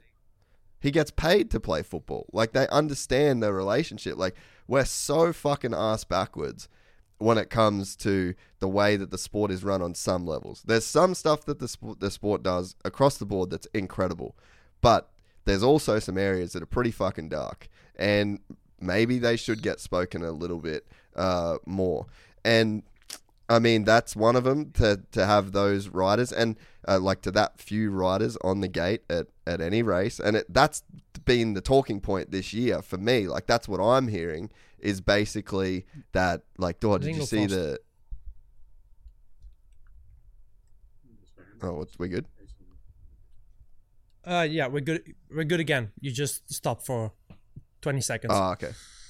I'll just double check my. so I, did, I, I I didn't hear the last 20 seconds sorry Yeah, sweet. I'll just check my computer, make sure nothing went wrong. Hang on. Yeah. Oh, huh? God, nu hoe lang eh het hij nog bezig, maat?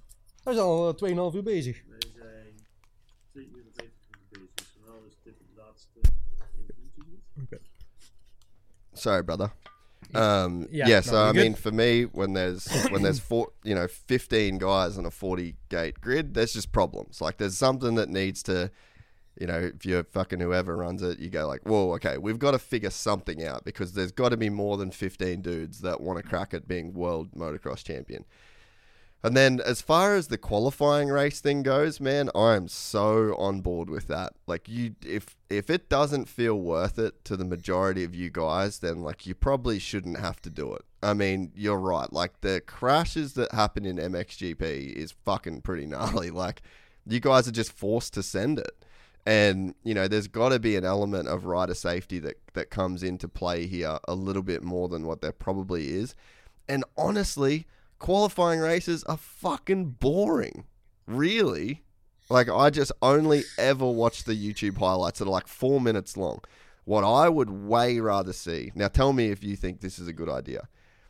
Let's just do what Formula One and MotoGP does. Let's do Q3, Q2, and Q1.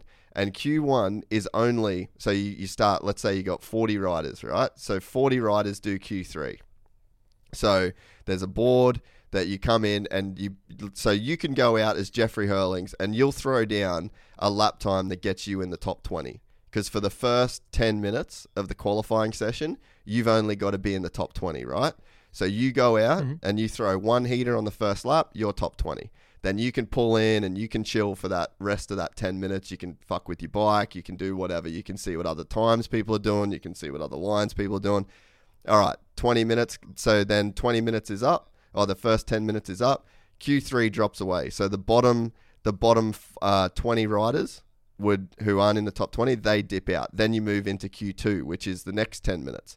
And then you've got to be in the top 10. So you as Jeffrey Herlings, you go out and you throw down a lap time and if you get in the top 10, then come back and chill again. Like you're only going to have to do that one lap, right? The next 10 minutes is up. So then the the uh, the bottom ten drop away again. So now for ten minutes you're left with the top ten dudes, and then it's basically just a send fest for those guys, and you can play cat and mouse. You can get behind each other. You're not going to have people getting in the in the lines, and all that is broadcasted, and then that's what we get instead of a qualifying race. And I just think that would be so much more fun to watch.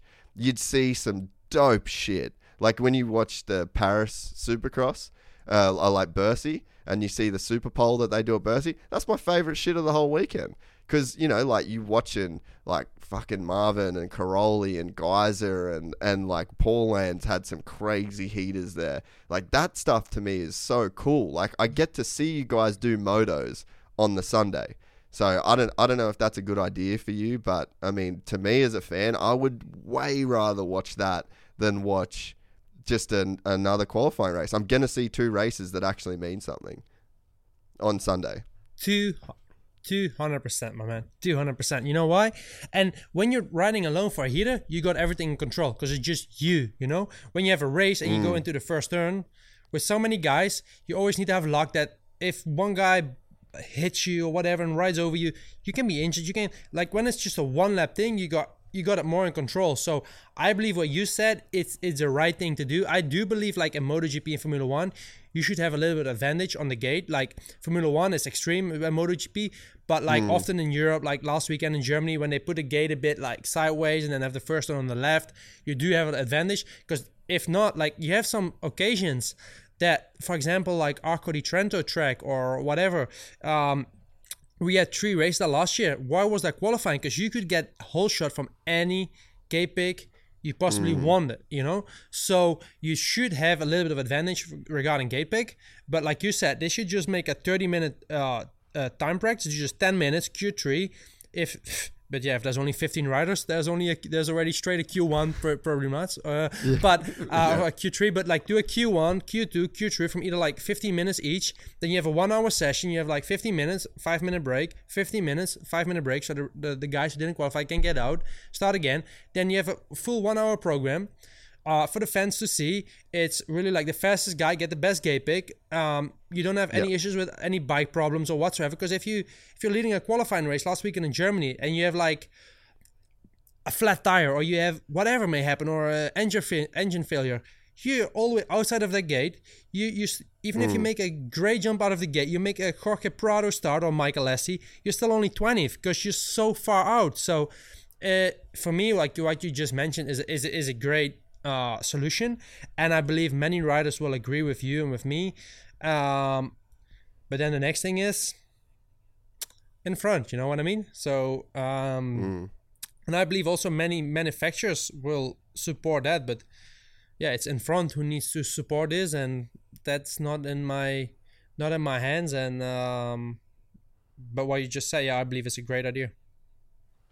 Yeah, well, and I mean, I think it's made better for TV. You've got a 10 minute session, and then you can go to a five minute commercial break, and a 10 minute session, and a five minute commercial break, and a 10 like it's it's a great for TV package. And then I'm gonna, I'll tell you right now, as a fan, if I can watch you on a track with 10 other, nine other of the best guys in the world, and just watch you guys like get to the the cool games that would happen of like all of you guys before the start. Like I could see you guys spacing out and just pacing each other, and you'd just get this crazy train of ten dudes that are just a roost length apart that are all trying to absolutely send it. I mean, that to me, that's the best kind of TV. And then I think the other cool thing is you, you know you've got 15 riders on the gate right well that's because it's so heavy at the top of the sport like the the people at the top of the sport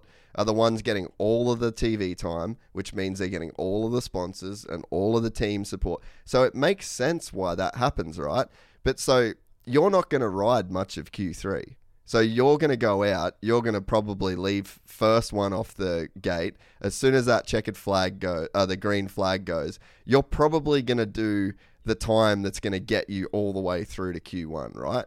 So you're just going to be chilling. You're pulling off the track. So then the the the top 10 dudes are probably going to do that. So then the camera, the guys that are going to be on the heaters are going to be like the David Walsh, the the um, the Jed Beatons, you know, like all those all those boys that are like right there, kind of in the thick of it.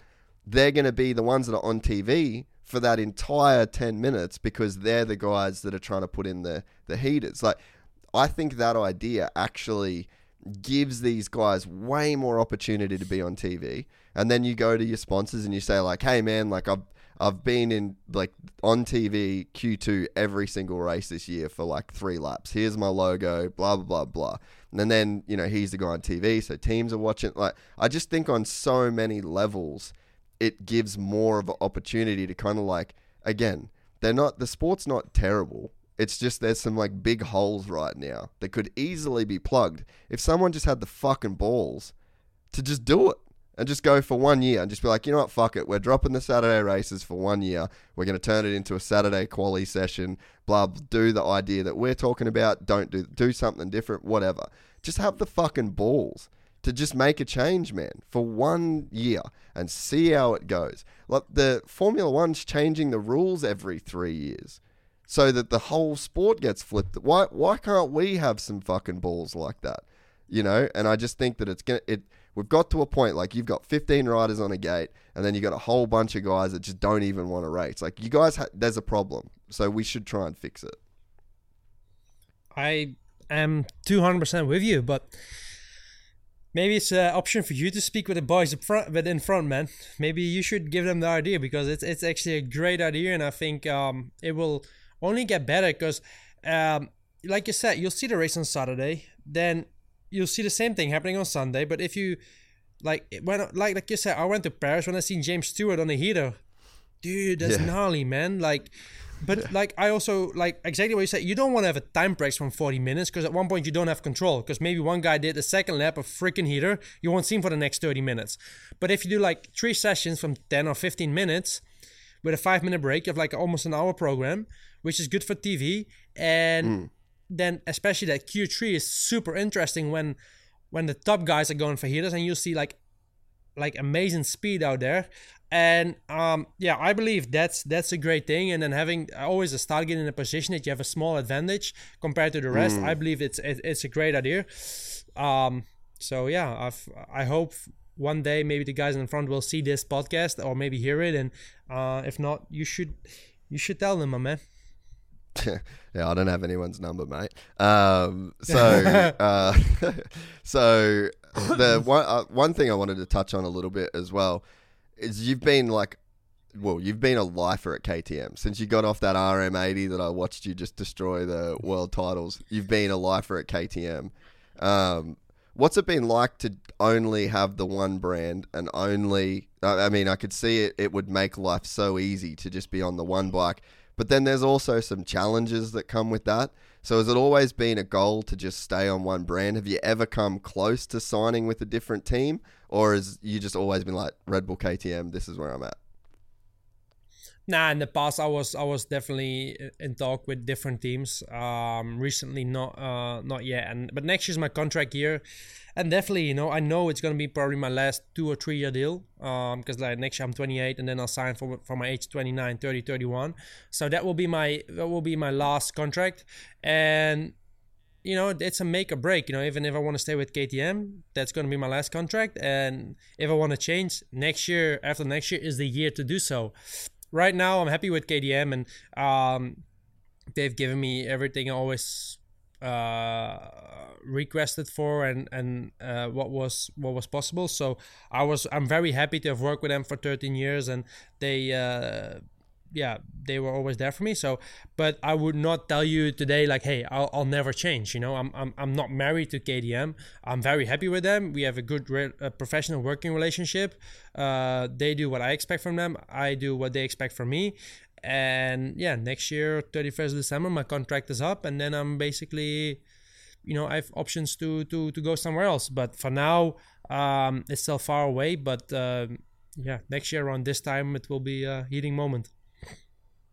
Yeah, because I can see. Um, I, I, mean, dude, the thing that would make it kind of again to talk about Tomac is like you look over the fence and you go, ah, fuck, he did it. you know, he was so dialed at, at Kawi and looked. I mean, he, he won so many races, he won so many championships, and then he kind of saw something and went, all right, that's what I want to get. I think that there was probably uh, an element of wanting to go a certain direction with the bike, wanting to have a little bit more freedom that uh, he didn't get. So I mean, I don't think you have that issue at, at KTM, but I mean, it's it's kind of I feel like the Eli change and then the Anderson change has probably got everybody that's been on a manufacturer for a really long time being like, okay, fair enough yeah, it could be a, a big motivation. You, I, I saw the the Jason podcast, and he said like, I was always with the same people, and then I got a fresh, like a fresh group of people, and it was it was really motivating me. So yeah, you know, I've been with the same people for almost 13 years, and riders came, riders gone, mechanics came, mechanics mm. gone, other people where I work with came and gone, but. I, I always stayed there, you know. So um, yeah, like after I seen with Eli, like that he also said I needed a new motivation with with being on Kawi since 2017 or 2016, I don't know exactly, to till 2021. Yeah, so he's been like five years or something, uh, um, five or six years. So he needed a change, and yeah, for me, it's it's too early to say right now what I'm really looking forward to in one and a half year from now. But yeah, you know, to also for the for the industry, it would never be bad, you know, for a rider to change for example, for me, like mm. Gajser has been Honda, I've been KTM, Cairoli been KTM, Prado been KTM, basically all their careers or a lot of time of their careers. And it's always nice because, like, when I remember when I went to watch Anaheim, I was like really curious to see how Tomac was going to be yeah, on yeah. the Yamaha and how Anderson was going to be on the Kawi because.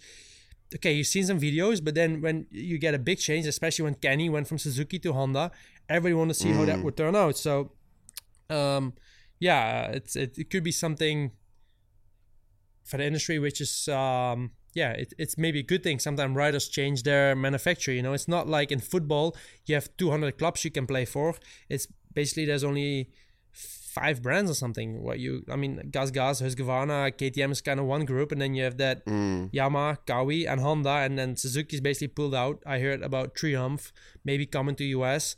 Um, in mm. Europe, you have another team called Beta, but it's not the best of bikes yet. So the problem is you just don't have a major group of players where you can work mm. with. You know, there's just a, a, few manufacturers and that's it. Yeah, yeah, and I think too. I mean, you just don't seem like the kind of guy that needs that extra motivation, you know. So you hear what Tomac said about it's a new challenge, it's a new motivation, or same with with Ando, and I just don't think motivation's like ever been your uh, a struggle for you, and it probably won't ever be a struggle for you. I just feel like you've got other shit going on to that motivates you to win. Nah, true, but same. You know, um, I've been always working with the same group of people to maybe have a small change at one time you know, it can be positive, it can be negative. Right now, I'm super happy with KTM. They treated me very well always throughout my career. So I always had good deals. I had a great bike. I, I believe KTM is still a great bike right now. So it's it's it's I don't need that as a motivation. Just maybe at that time, yeah. when the time comes near, maybe next year I would I would take it like okay, hey, new group of people, new bike, new motivation in that way.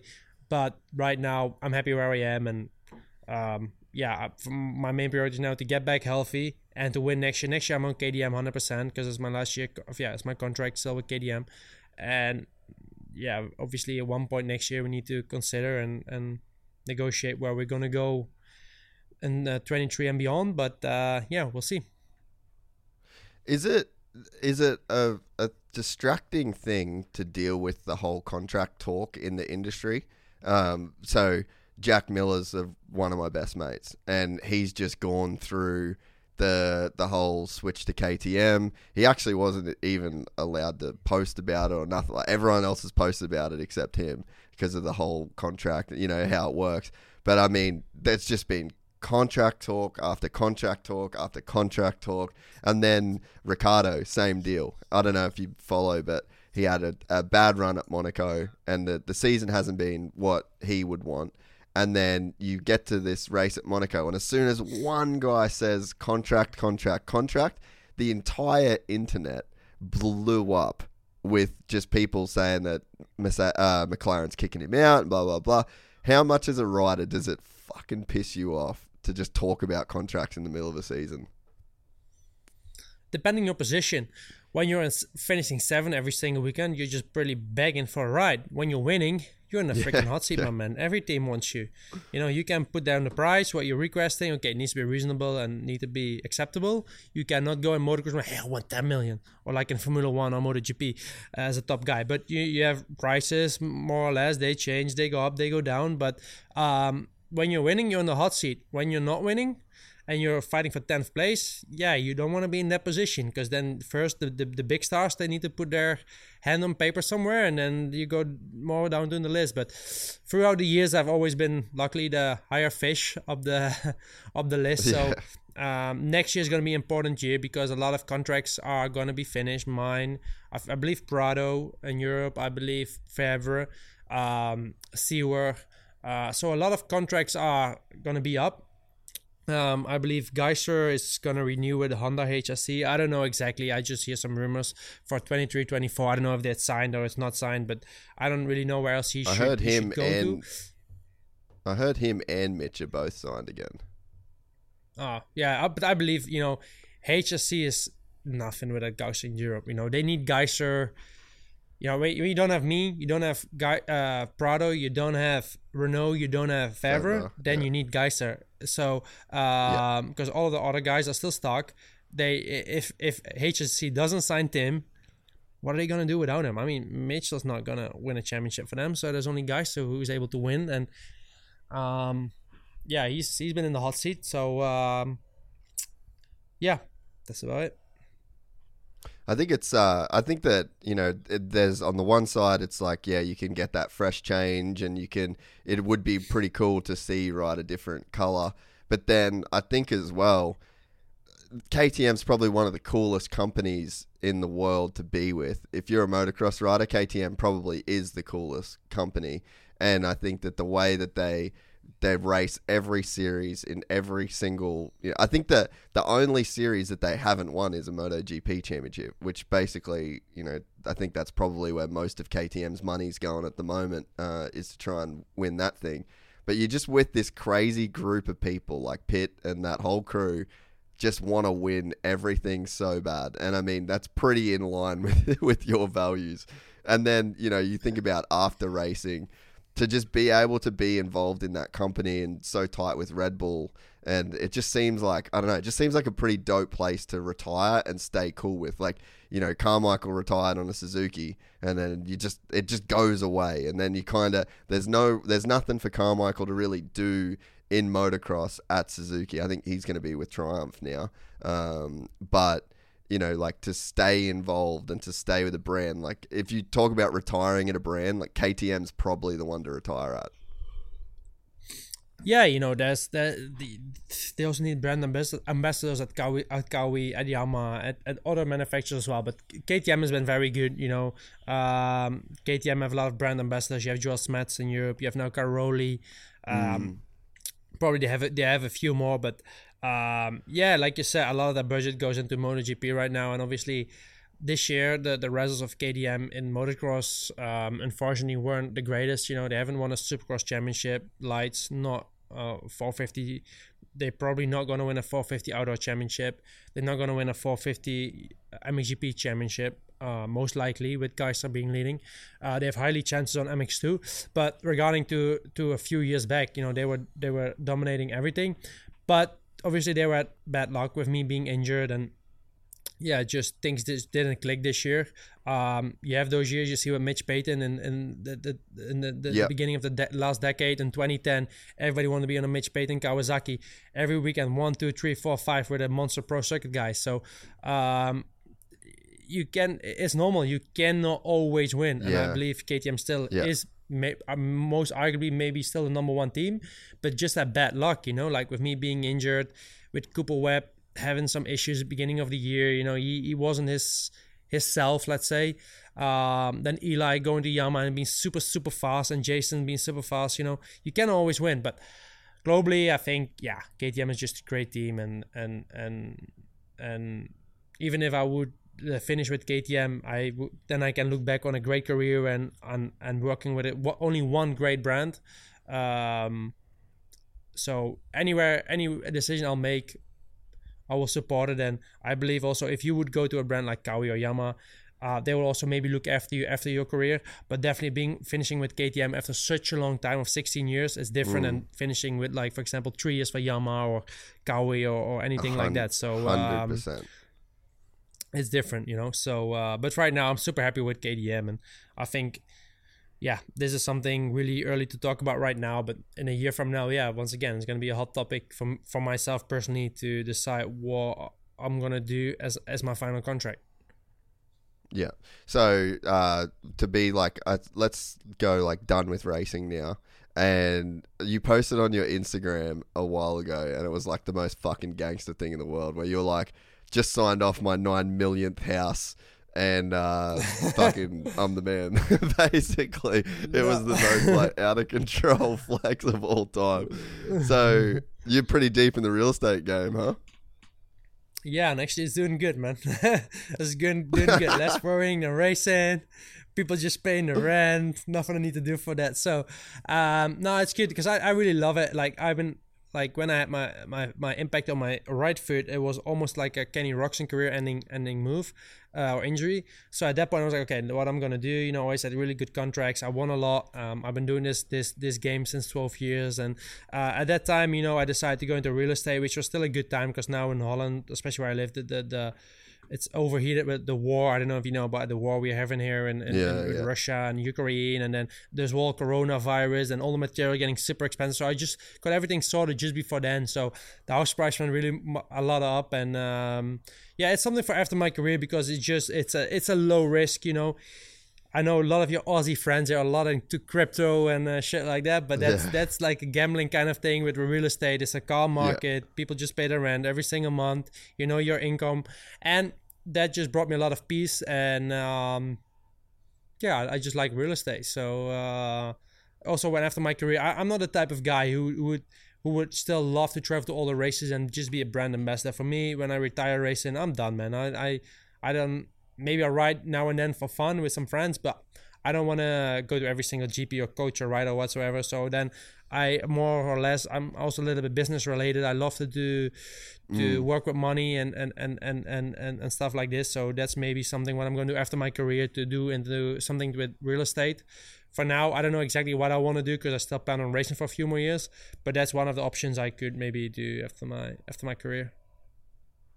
Yeah, because I mean, I, I guess that's interesting that that you don't see yourself going to the races and and riding as much. Like, do, is riding still like how much of you still just thinks riding is fun, and how much of it is tied to the the results and the winning and the like competitiveness and doing the best that you can.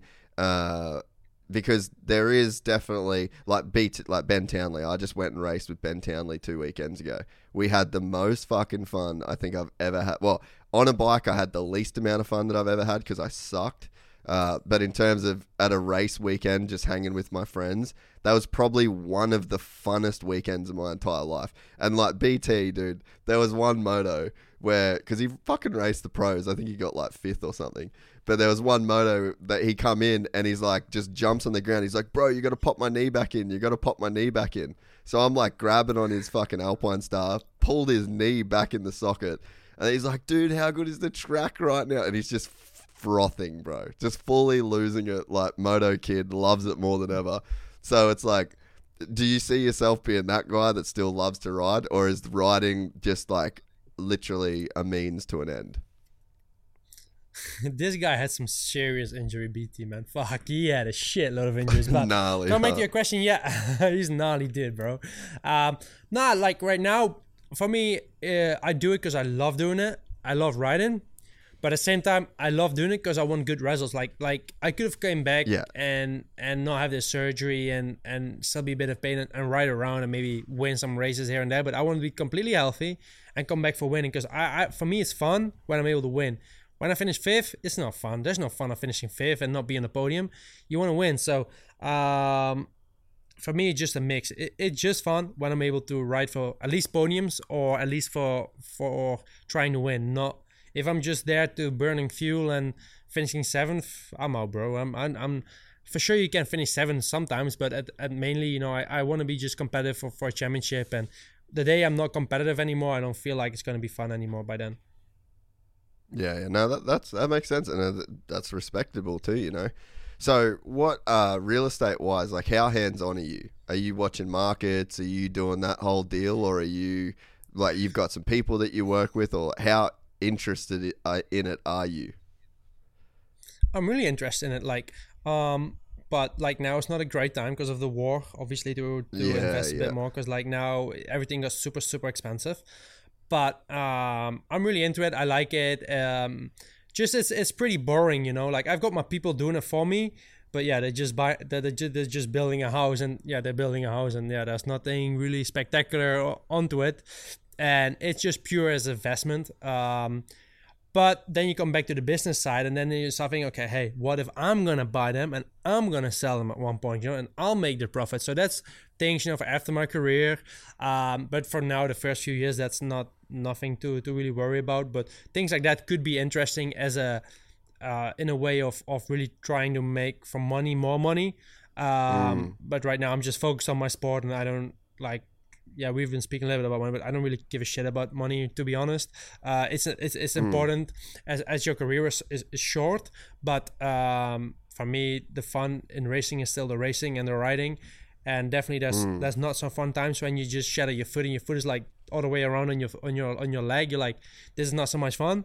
But when when when you're healed up and everything goes well, then you yeah you kind of enjoy enjoy it and for me the most enjoyable is when you're on top step of the podium and you're trying to you know you you're beating the top guys that makes me just smile then you go to bed on a sunday night you're like yeah boy we've done it you know so um yeah Yeah.